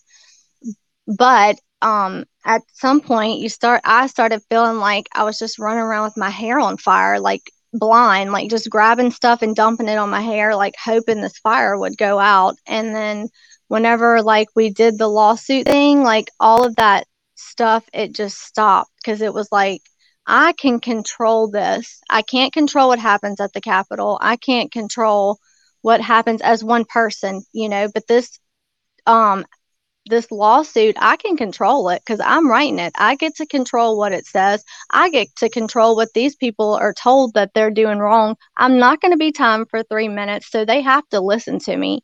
And it's given me a really um, sense of peace. And I'm happy to know I don't have to try and go to all this social stuff anymore. I can just stay home and like pound it out on the keyboard. It just felt so good when I put in that first like school board member name. It was like, oh, here you go. You can have this right here. And I was putting it down. And last night with the other moms, when we were printing the dockets, we would be like, ready, aim, fire, and hit the print button. And it was, it just feels nice to finally be in control and not have to hope and pray that somebody feels sorry for you enough to do something because you're like, I don't care if you feel sorry for me or not. This is the truth and you're to hear it, you know? Thanks for having me on. I, that's that's exactly it. See, when you're in the darkest room, in the darkest house, in the darkest anywhere, and there's no light in sight, you have two options. You die in the darkness or you become the light. And that's what you chose. And that's exactly what you need to do. You don't need someone to spark you, you can be your own spark. And it feels amazing. And thank you for sharing that because I think a lot of people need to hear that because there's a lot of people saying, "Well, I don't want to stir trouble. I don't know. You know, I'm I'm kind of like I'm shy." And it's like, are you going to be shy when they come and put their boot up your ass and take your kids? Are you going to be shy when they start injecting you and taking your money and you have nothing? The only way to get out of something that looks impossible is to create your own way out. The only way out of darkness is to be your own light. And we just did it. So I'm so proud of you. Thank you. That's very right. And I mean, I ended up telling someone who was like, you know, I really admire what you're doing because I'm too scared to go to this stuff. And I'm like, well, you know, I've looked at different videos, I've seen different things, and whatever they are planning on doing, they're going to do it. So, you know, sitting here and waiting, all you're doing is waiting for them to show up. And I'm the kind of person I like to stay in my lane. Uh, but, you know, they're in my lane now, and I have to figure out how to get them out, you know, and if they weren't in my lane yet or if they're not in anybody's lane yet who's listening they're coming for your lane because they want all the lanes so you know we have to hold tight to that steering wheel and just push forward Thank you. I couldn't have said it better myself. So, um, guys, you heard it from Louisiana. They're all amazing. We're going to take a quick break, just play a, a song again, listen to the words, right? And then um, we're just going to tidy up with a little bit of news, and then I'm going to have to bid you goodbye for the next two days.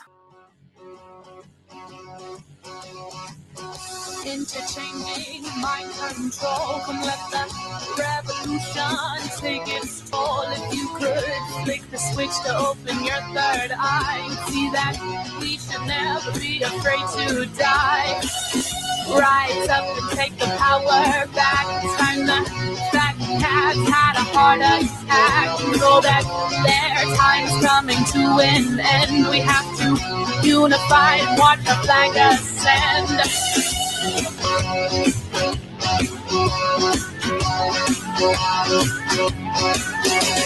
They will not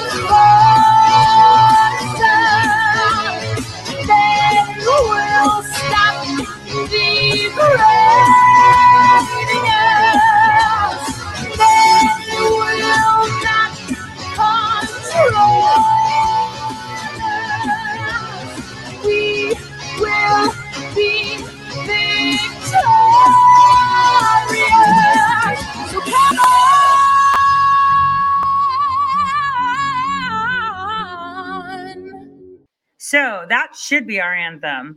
Like, uh, what? They're telling us what to do. They're putting us in a box. They're making it difficult for us to use the courts that are open to us, the people. Why have we allowed them to do this? Hmm? It's time we start pushing back, start pushing back hard.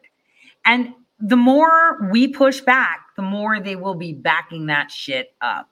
Okay. So, um, like I said, no show Tuesday or Wednesday, and maybe even Thursday. It all depends because I know we have visitation, then we have um, the service in the evening, and then we have to go to the cemetery. I think the next day. I, I don't know, but um, um, it's it's extremely frustrating. I wanted to express the frustration that I have with um, you know people that are going now to hospitals. They're terrified to go into hospitals. I, I wouldn't go either. I would not trust any hospital system myself, and I'm speaking for myself, right? It feels as if it's a prison. It feels like if you go into the hospital, they will kill you. And that is extremely terrifying because people are not allowed to choose their health care or how they should be treated. I mean, 9 11, Annette dies. 9 12, Adam dies. 9 13, Veronica dies. You know, I had spoken with the Illinois group a couple of weeks ago, uh, pointing, hey, you guys are local there, get with Annette, go see what's going on. I know that um, Russell was working on Adam in Tennessee, 36 year old juggernaut, dead. Annette, I was talking to her. It, was in my car when I spoke to her. Even Phoebe spoke to her, and she sounded terrified. She was like, They keep putting this mask on and I can't breathe, and they won't let me take it off. Like, even when I eat. And she was crying. Like, Tori, I don't know what to do. And I was like, All right, well, I'll keep calling. I called a few minutes after she passed away from the timing. And they told me that she passed because I was calling her phone on um, Saturday morning to see how she was. And, you know, there was no answer, went to some weird voicemail thing. And that's where I called the hospital and asked for her. And they said, Are, are you family? And I was like, Well, kind of. They were like, Well, I, I, I believe she passed. Um, and I just hung up immediately. I was just, I was in the middle of driving. I couldn't do that. I was just like, this is just terrible. It's like I had a feeling because I decided out of the blue, you know, the minute I came back from the car place where I had taken the car to get serviced, I'm in the car and I call and they tell me she passed away. And I'm just like, what? This isn't happening. It's it's insane. First of all, they didn't even confirm if I was a relative, which was really weird. But they want them, it's like they want to kill you. If you don't bend the knee, it's like they want to kill you. It makes no sense. It feels like if you go into the hospital, you're a prisoner the minute they decide to tell you that you have COVID. It's terrifying. I'm terrified. I'm terrified. But I know I'm going to be okay. I know that sounds so bad. Like, yeah, okay, at least you know you're okay, Tori. I know because I will that. But it's still terrifying. How can it not be? Your doctors are supposed to be there to help you, to take care of you, to ensure that you're safe, to ensure that you get better. And now we can't even trust that. That is terrifying. I don't care who you are, that's terrifying. To know that if something goes wrong and you go in the hospital, they can kill you because they need numbers, or they can kill you because you don't want a vaccine, or they can kill you because they decide what you are allowed and what you aren't allowed to take into your body to make yourself better because they said so. This is America. This isn't China. This is the United States of America. How are you allowing this? Well, we're not allowing it. Well, what are you doing? Get up, do something. And I'm not talking to the people that are doing things. I'm talking to the people that are waiting for others to do it for them. Because when the crunch comes down, no one will be there for you. You need to take control of the situation. You need to be participating. You need to be on top of this. You need to be on top of this.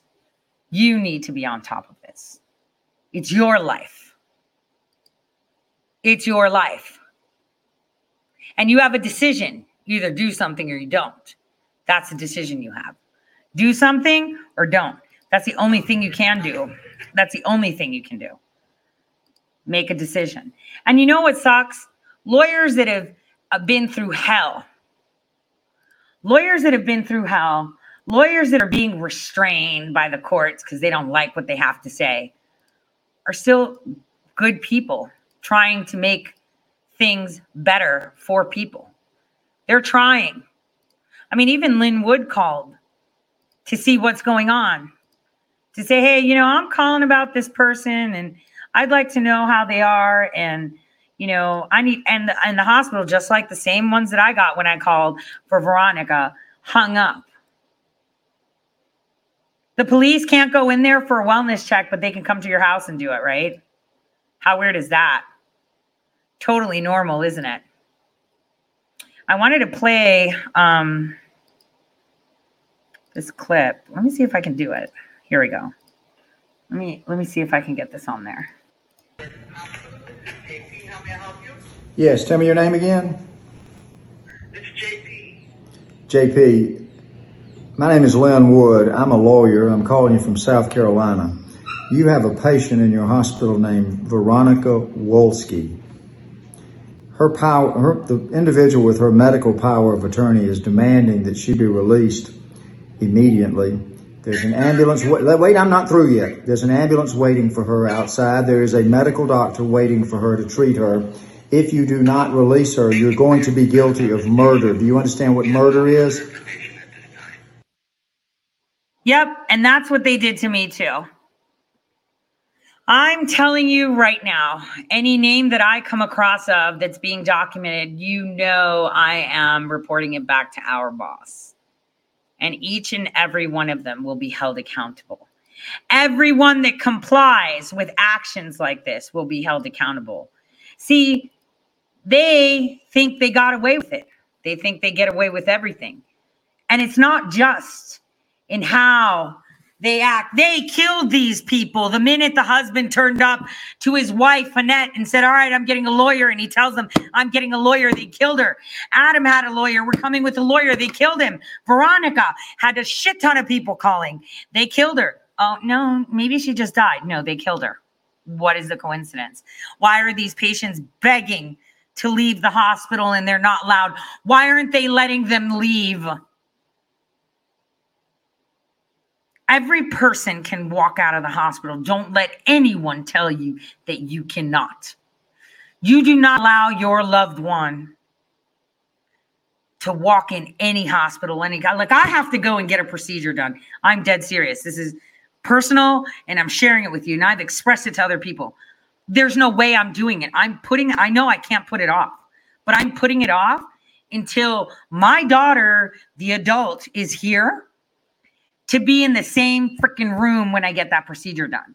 Not because I don't trust the people that are doing it, but because I want someone on top to make sure. Because I don't know every person there. Every single time they go to inject me, she's going to say, What stats show me? Because I know that she can stand for it. I have friends that can do it, but I know they also have like this pussy side of them. Well, they'll start freaking out and get carried away and shit. My daughter's been trained in the army. I know she'll stand her ground. And that's what's crazy. That there's no way that I'm going to go do it when I know that it's really important. And I'm not even going to share those details, so don't ask. But I know I have to get it done. And one thing I'm considering is I don't like physical pain any more than I have to. So I'm putting it off. Another thing is, shit, I don't trust it. I don't trust it at all. Because I don't know what might occur or what might not occur. And if I'm going to be under sedation, you better believe I'm going to have someone watching every single thing. I will have someone in the room when any procedure is happening. There is no fucking way that no one's going to be there. I don't give a shit what their rules are. That's the way it happens. And if they say no, I will go to court and get an order that says I I have a psychological trauma that I need a family member present, sitting in the room observing because I don't fucking trust them. End of story. And the court is going to have to tell me how I'm not allowed to do it. And then they can say that they're refusing me treatment because I have this. Is I will go and get myself a crazy card. There's going to be a witness there, a live one.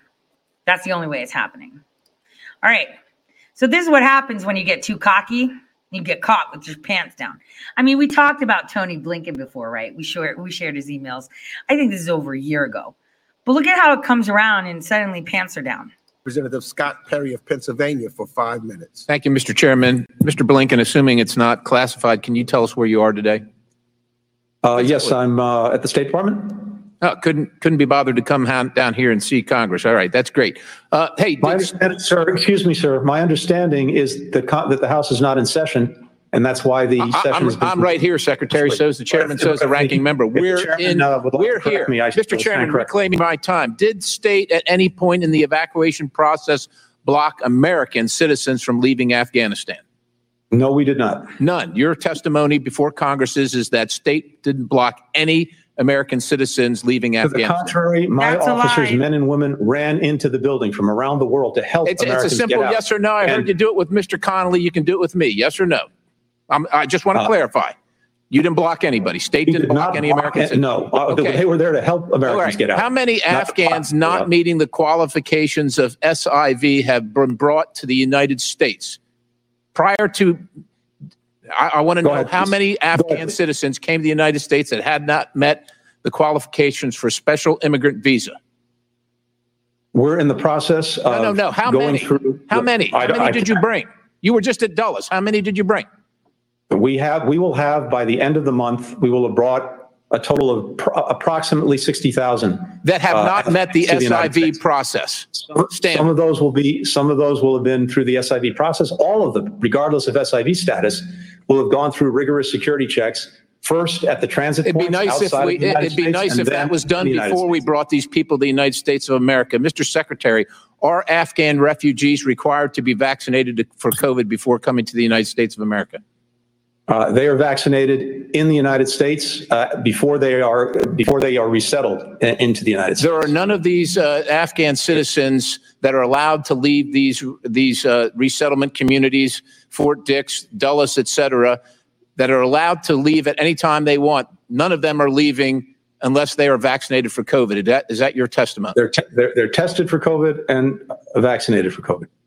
Vaccinated before they leave. That's my understanding. All right, thank you, Mr. Mr. Secretary. Is it the policy of the United States of America to take hard-earned tax dollars and pay terrorist organizations? Uh, it is not. It is not. So your testimony earlier was is that we're sending taxpayer dollars to Afghanistan right now for humanitarian relief. Who are we sending that to? To NGOs and to the United Nations agencies who are using that assistance, not to the Afghan government. Not to the not to the Afghan, the Taliban government. How are you accounting for that? How are you making sure that the Afghan, the Taliban government is is is not receiving that? As we do around the world in places of conflict where we provide humanitarian assistance, working through UN, uh, working through uh, NGOs with Hold on a second. Let's just let's just break this down for a second. He, Biden just got a letter saying that we're broke as of October 1st. October 1st, we're broke. And I can almost guarantee you, I already know one of the foundations, NGOs he's using. Do you guys remember this article that I wrote on ToriSays.com? It's called The Spirit of America. I need you guys to read that shit. That is a foundation by General Jones. How much you want to fucking bet that he's the one distributing shit to the Taliban? Yeah, see, this is the bullshit that we hear.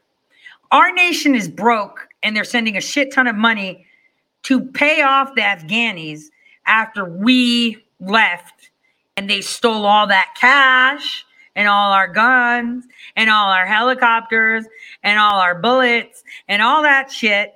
And we're still sending money for humanity. Where the fuck is the humanitarian aid here in America? Huh? We have, we don't even have two pennies to rub together as of October 1st. But we're sending them money. Uh-huh. Did you ask us? No. You just have blank check, right, Tony? with long tested methods to make sure that All the right. assistance All right, I got goes it. to Let me ask you this. it, not to the government in question. Is it your understanding that over the past 20 years, the United States taxpayers have paid Pakistan, who has then used that money uh, to support the Taliban, the Haqqani Network, ISIS K, Khorasan Group, et cetera, for the past 20 years? Is that is that not true? Uh, there's a long history that we should all look at together uh, about uh, the involvement of Pakistan. How the fuck is this tool Secretary of State? He's in his office. It's not classified, but he's in his office and he couldn't go to Congress. So he's in his office zooming right now, saying, "Yeah, you know, uh, yeah, you pay ISI. They're in the fucking basement of Covington Burling, right there in Washington, loser. You guys that employ, they're the ones that were holding on to Osama for you, loser." I would say that we should no longer pay Pakistan and we should pay India. Let me let me ask you this. I just have a couple more questions for you. A little off topic here, but I think it's interesting. How long was your recent interview with the FBI and was it a deposition? I'm sorry, I don't know what you're referring. Well, I can I can shed some light, but let's allow this. Are you saying that you have not had a recent interview with the FBI since becoming Secretary of State? Mm, Because you know, there's a lot of emails on LookingGlass.com and Tori's articles that refer to this tool. I'm uh, I uh, I'm not sure what you're referring to. Well, let me help you. You remember the um, what is it called? Shit, the one with the with the with the with the with the torch. We did a whole show on it, the Truman Project. you remember that shit? You remember the money we talked about with Tony Blinken and that, and how he was on the board of that shit with Hunter Biden. Remember, both of them were board members, right? You know, the Truman Torch and all them. You remember when we sat there and we went through all of it? You think the FBI doesn't look at your shit when you're posting it on Telegram and I'm reposting when you find crimes on your freaking school boards and shit? You think they're not paying attention? You think they're not paying attention? Well, who do you think they're listening to? Let me ask you a question. You think they're sitting in a box and they're looking through shit? No, we're the best fucking diggers out there. Okay? Let's just keep this real and straight. We already talked about this little bitch. He knew exactly what he was talking about, asking him, but were you deposed on this shit? And here's where he's wiggling a little bit. You can hear his butt pucker. Uh, and I'm happy to take that uh, up with you offline. Did this did the State Department turn over documents to the FBI related to Hunter Biden, Burisma, and or the Blue Star Strategies Co- Corporation. Oh, Blue Star. You remember when he was smuggling motherfuckers from the, you know, from the southern border that Tori talked about and wrote articles about? Do you guys remember that? How the State Department coordinated all that shit? How they had friends down at the south border check for visas and shit. Do you guys remember that? Let's just remember that. Let's remember that. Mm. Wait till you hear about QIA because that shit hasn't even gotten to the top of it. We're busy, busy, busy, busy. But when Tori talks about Qatar and we're going back 2019 and shit like that, wait till you see. I'm saying this was fire because this is telling you again, and thank you very much, Representative, for doing this, that there's a lot of shit going on that you don't see. You need to mind your business. People are dealing with shit on the other end. What your job is, is to take the reins of your fucking nation. Because even if they get that shit done, guess what? You're still fucked. Because if you, that really important component, doesn't step up, whatever they do doesn't really matter. I hope you understand what I'm telling you. If you don't step up, whatever they do doesn't matter. If you roll over and accept what they are pushing on you, it doesn't matter. If the people decide, fuck it, I'll just take the back so they leave me alone, it doesn't matter. If you sit there, it doesn't matter. Everyone's doing their part. You need to stop listening to people telling you that they have secret information and listen to what this guy just did. He let America know, guys, we're working on shit, but get your shit together because it's not going to work otherwise. It's definitely not going to work. Because what's the point of them doing all this shit if you're going to roll over anyway and allow them to take over? That's the point. That is the point. Uh, You'll have to. uh, So you have no the, uh, knowledge of this. You have had no, you don't, you, are you saying you have had- not had an interview It- it with would- the it would- FBI since It would not be Secretary of appropriate for me to comment uh, in a public forum on any uh, legal proceedings that the department. I'm uh, not or asking may you to may not cooperate. I'm not uh, asking you to comment on the legal proceedings. I'm just asking if you've been interviewed by the FBI since becoming Secretary of State. Um, Again, I'm not going to comment one way or another on any uh, legal proceedings or not uh, that may or may not have uh, happened. Have you Um, sought to, Let, let me remind the gentleman that the topic of this hearing is Afghanistan. You need to shut up. He has his time. He's not giving you his time. Someone tell him to put his mask out and shut up. That's what we're. I, I appreciate it, Mr. Chairman, but the Secretary generally refuses to answer questions about Afghanistan. So I just figured we'd talk about something he should be intimately familiar with. Have you sought to alter any of your testimony from last year's Senate investigation regarding this topic? Mr. Secretary. Gentleman's time has expired. And let me Of course it expired. Let me tell you, this guy's going to jail too. Now, you don't want to hear that. You want to hear when, Tori, and it's like when you get off your fucking ass and get shit done. Because there's no point in them working really, really hard in the background. There's no point in people like me getting spread thin if you're not going to be doing anything. So, and I think President Trump said it best. Where is he? I had him here. Where'd he go? Mm, here we go. And we can't let that happen because that's a stain on our country that's worse than any stain we've ever had before. It's an embarrassment. Biden didn't even speak today. He went to all three places and he didn't speak. I wonder why.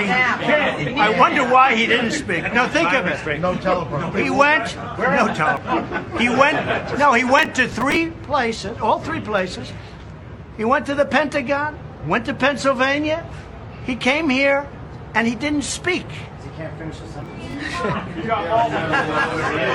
Ah, what a shame. I'm pretty sure I didn't know The election was rigged, and that's what we got. That's what we got. Listen, I want to thank everybody.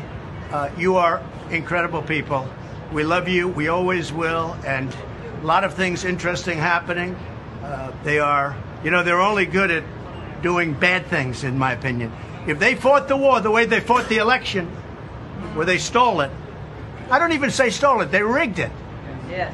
We would have had this war would have been over 20 years ago. We, you wouldn't have had a war. You would have had the thing. They would have been apologizing 20 years ago, but they didn't do that. They don't do that. They only do bad stuff. You wonder whether or not they love our country. I love you. Thank you all very much.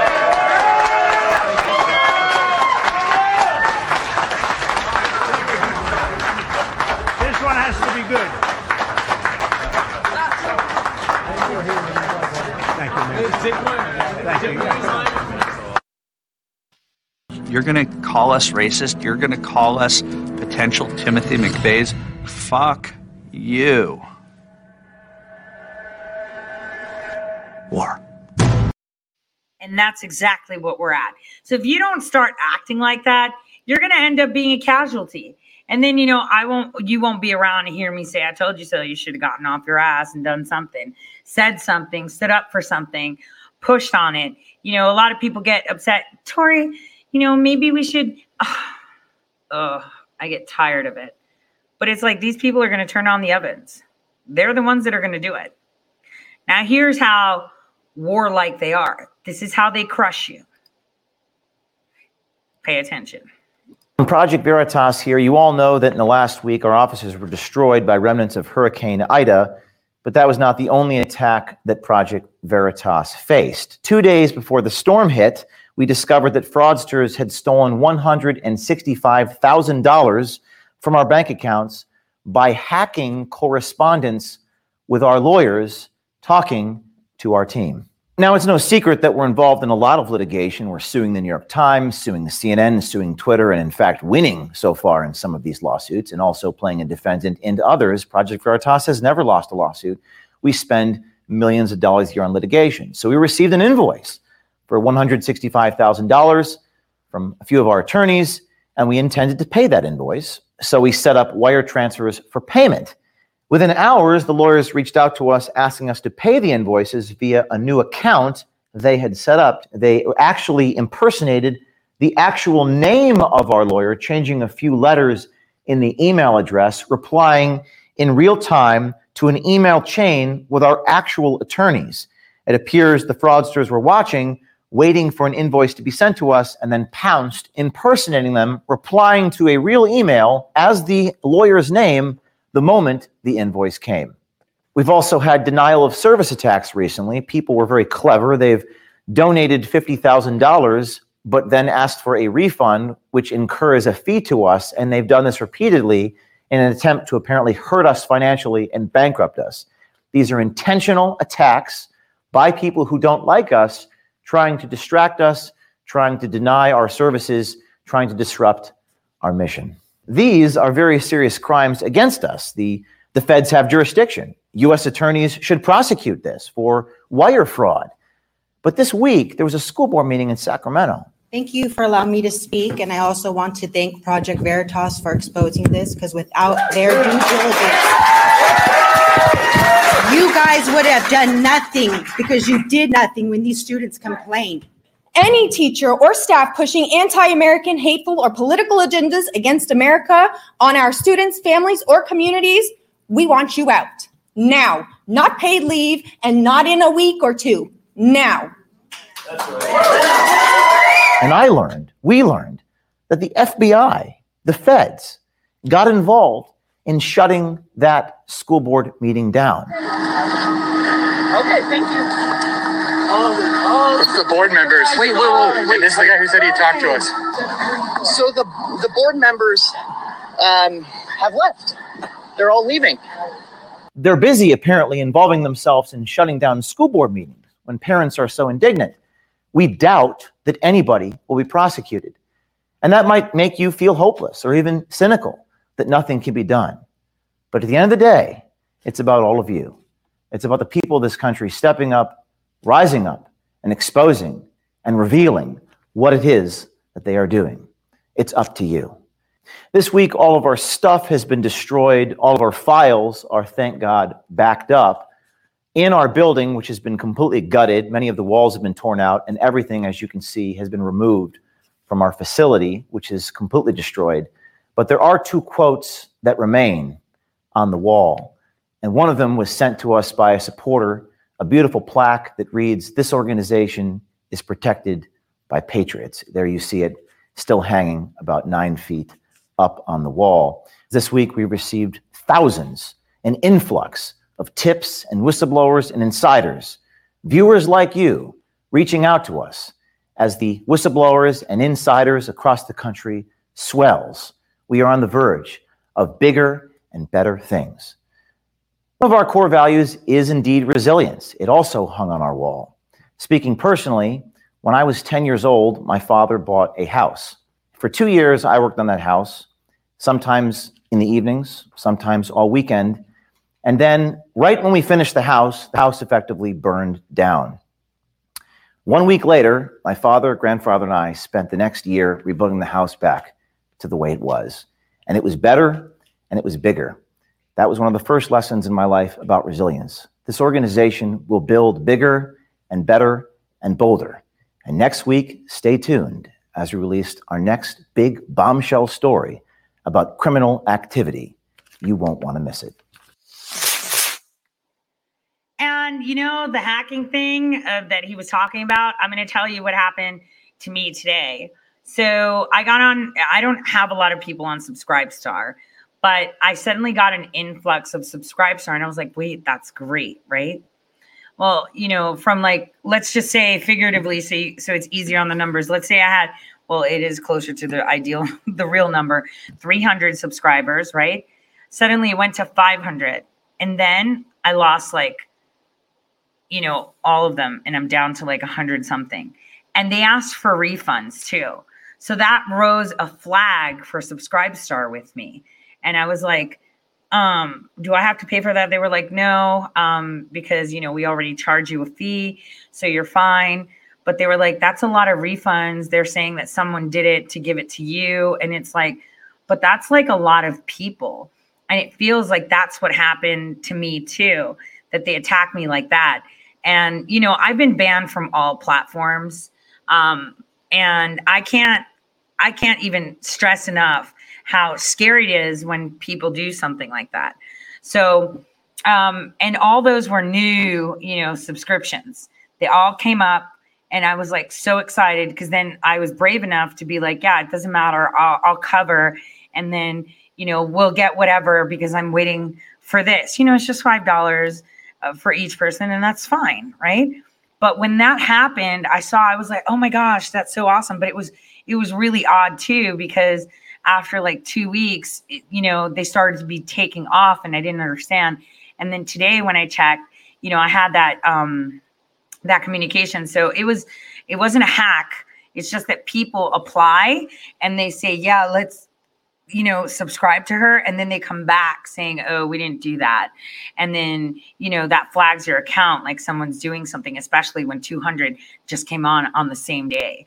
Um, and they were fake accounts. And so, um, you know, from what I gather, they told me, no, we've seen this before. It's just, you know, this is why we're better than Patreon and stuff like that. They were really, really nice. And they were like, know, don't worry about it. And I was like, is it safe? They're like, yeah, these are just accounts that, that, that signed up to you. And then, you know, 10 days later, they're like, oh, I didn't authorize that. And then they're like asking for their money back. And they were like, this is why we hold the money for a month and you don't get it, right? Because we want to make sure that it's cleared. So that meant that people like, you know, requested it back. So, you know, that's something that I've been victim of. People did that to me on PayPal and I had to pay fees later. They did that a lot to me, but it was fine. I mean, I ate the cost, you know, because it's not like everyone did it. Same thing happened to me on Venmo and Cash App every now and then. So, you know, I've been banned from those platforms anyway. So, hey, whatever. So, it's whatever. But they do do that. They will lawfare you to the ground in order to silence you. They will attack you in order to silence you. They will do everything they can to force you to bend the knee. And what we all have to do is not bend the knee. Oh, and by the way, that's why I'm not going to go to Orbitz again because I feel like Orbitz is doing something really weird too. Because that's where I booked airline tickets. And any time that I book with Orbit, my flight's canceled like six to, to 10 hours beforehand. And then I have to go buy the flight from the website of the airline. And it charges me up the ass. And that's exactly what happened now, but they weren't even booked in my name, which is even weirder. So I'm not using them again. Um, I'll just go directly to whatever because even though it's not going to be cheaper, you know, it's better than nothing. This is regular war. Like there's a lot of things that I have to undergo that I don't share, but you know, what he's talking about is a real thing. And so um you know, I, I I felt bad because I had gotten the round trip tickets for both the kids together was like twelve hundred dollars.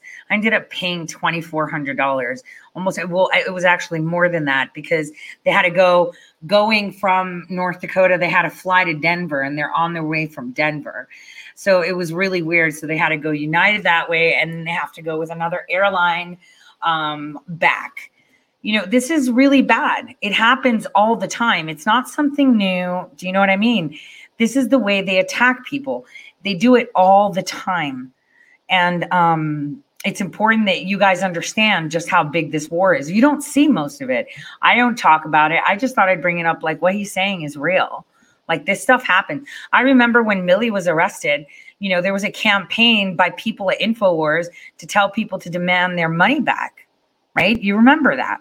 And it was disgusting because it was done by Haley Kennington. And I was like, ew, that is so disgusting. Why would you do shit like that? So um it's it's it's really bad but here's the thing I want you guys to understand how this war is working.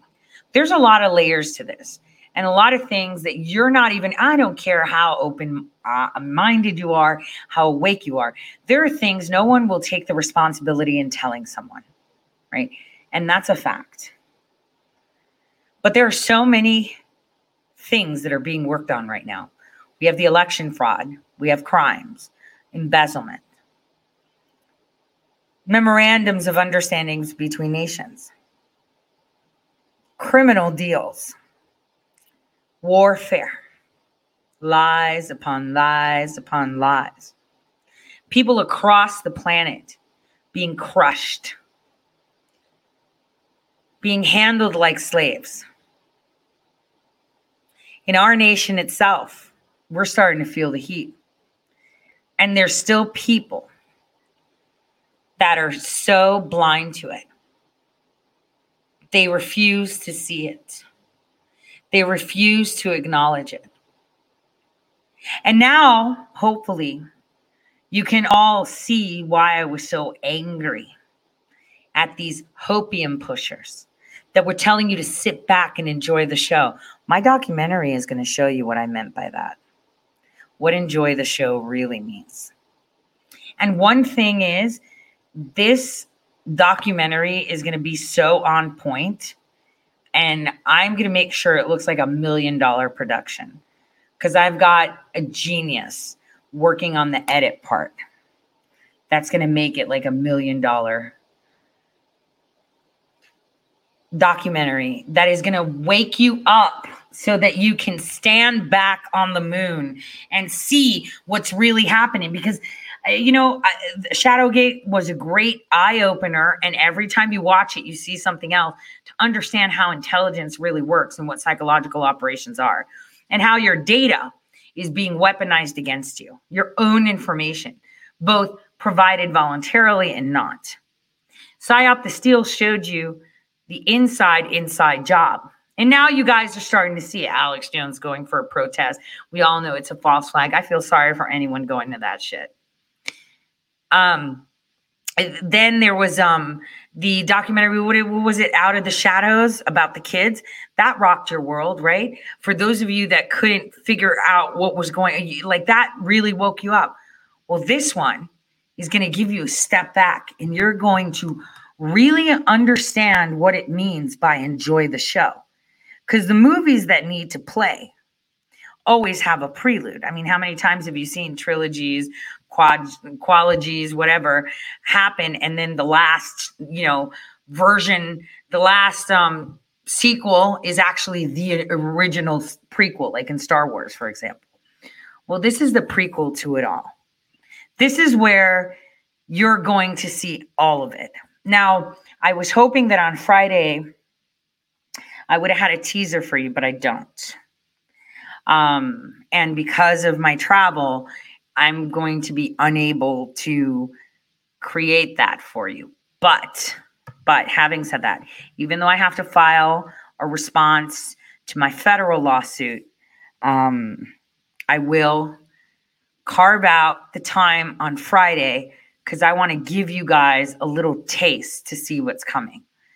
And I have to thank Hunter Biden. I think I should put him in the credits. Thank you, Hunter Biden, for listening to the hookers and losing your phone, iPads, and laptops so many times. You really helped us out. I think I need to put that in the credits. I totally will fucking put it in the credits.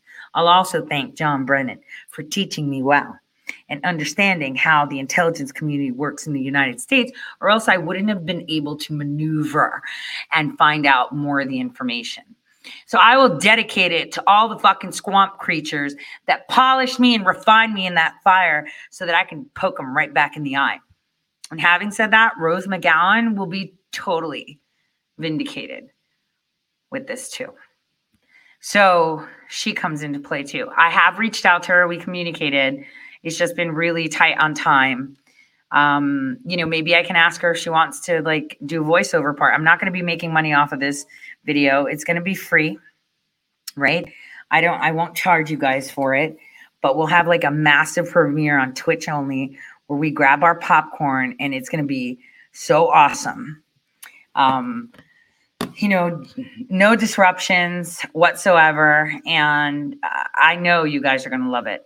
So I am really hoping that I can catch Rose at a time after, you know, the funeral and I'm back and I'm like more, you know, in that, you know, place. And hopefully I can get her to. She deserves it. She's been through hell and back and she's a fighter. And I love fighters. I, I absolutely love fighters.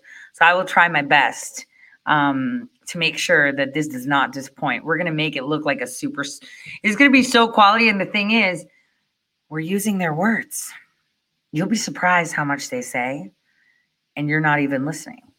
And this is why it's important that when we file things in the court, we always use their words because words matter. And that's what's important. Words freaking matter. And the minute you realize how important it is to use their words against them, suddenly you win. So, on that note, um, I am going to be traveling. I will be on Telegram. Um, I appreciate all of you. I can't wait for us to be victorious and come out from this. And again, every day I'll be posting this and I'm going to post it again. It's important to say a prayer. And if you don't know one, just listen to this. God bless.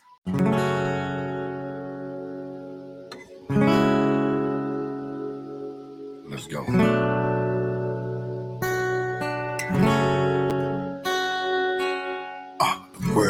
Crazy, baby, chill.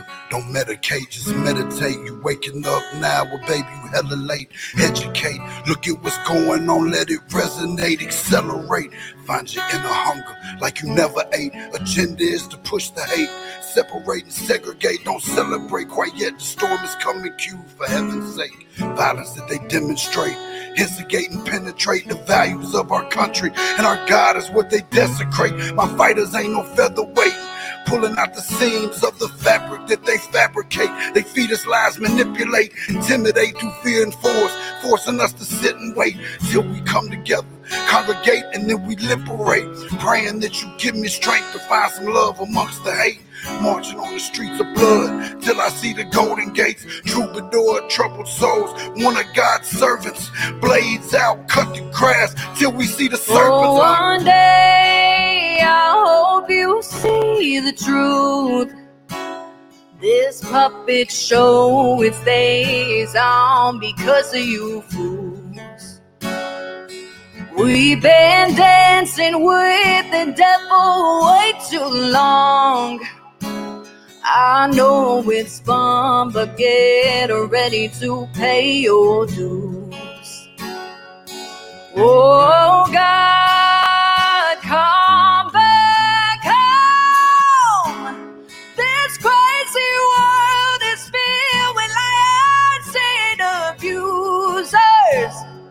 We need you now before we're too far gone. I hope one day they finally see the truth. God, we need you now. I know the truth hard to swallow, just digest it. Suspected something's going on, chosen just neglected, deflected by some breaking news. Oh, we just accept it, expected just to fall in line and follow their perspective. Don't question their objectives. But I got a lot of questions. How these kids molested, but nobody's been arrested. I read it in the testament. These children are protected. So I'm fighting all these terrorists, both foreign and domestic. Refuse to be directed. Lying not a sheep, only kneel to my God. So I'm dying on my feet. Uh, silence when we speak, but there's violence in the street. I've been rolling with the punches. I can't take it on the cheap. Nah, drink from a glass half full. I'm optimistic. People are sadistic, so vicious and malicious. Praying for assistance to overcome opposition, or I'm gonna start resisting, and then I pray for forgiveness. Oh, one day I hope you see the truth. This puppet show it stays on because of you fools. We've been dancing with the devil way too long. I know it's fun, but get ready to pay your dues. Oh God, come back home. This crazy world is filled with liars and abusers. Need you now before we're too far gone. I hope one day they finally see the truth. God, we need you now. We need you now.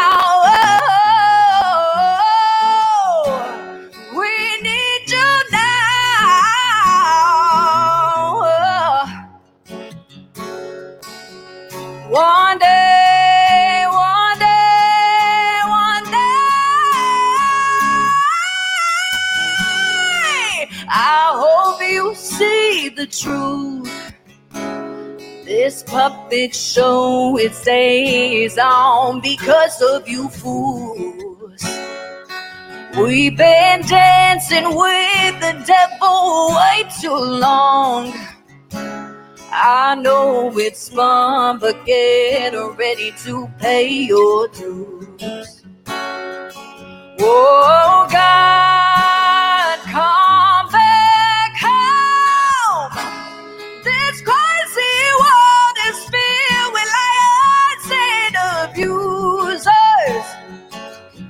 you now before we're too far gone. I hope one day they finally see the truth. God, we need you now.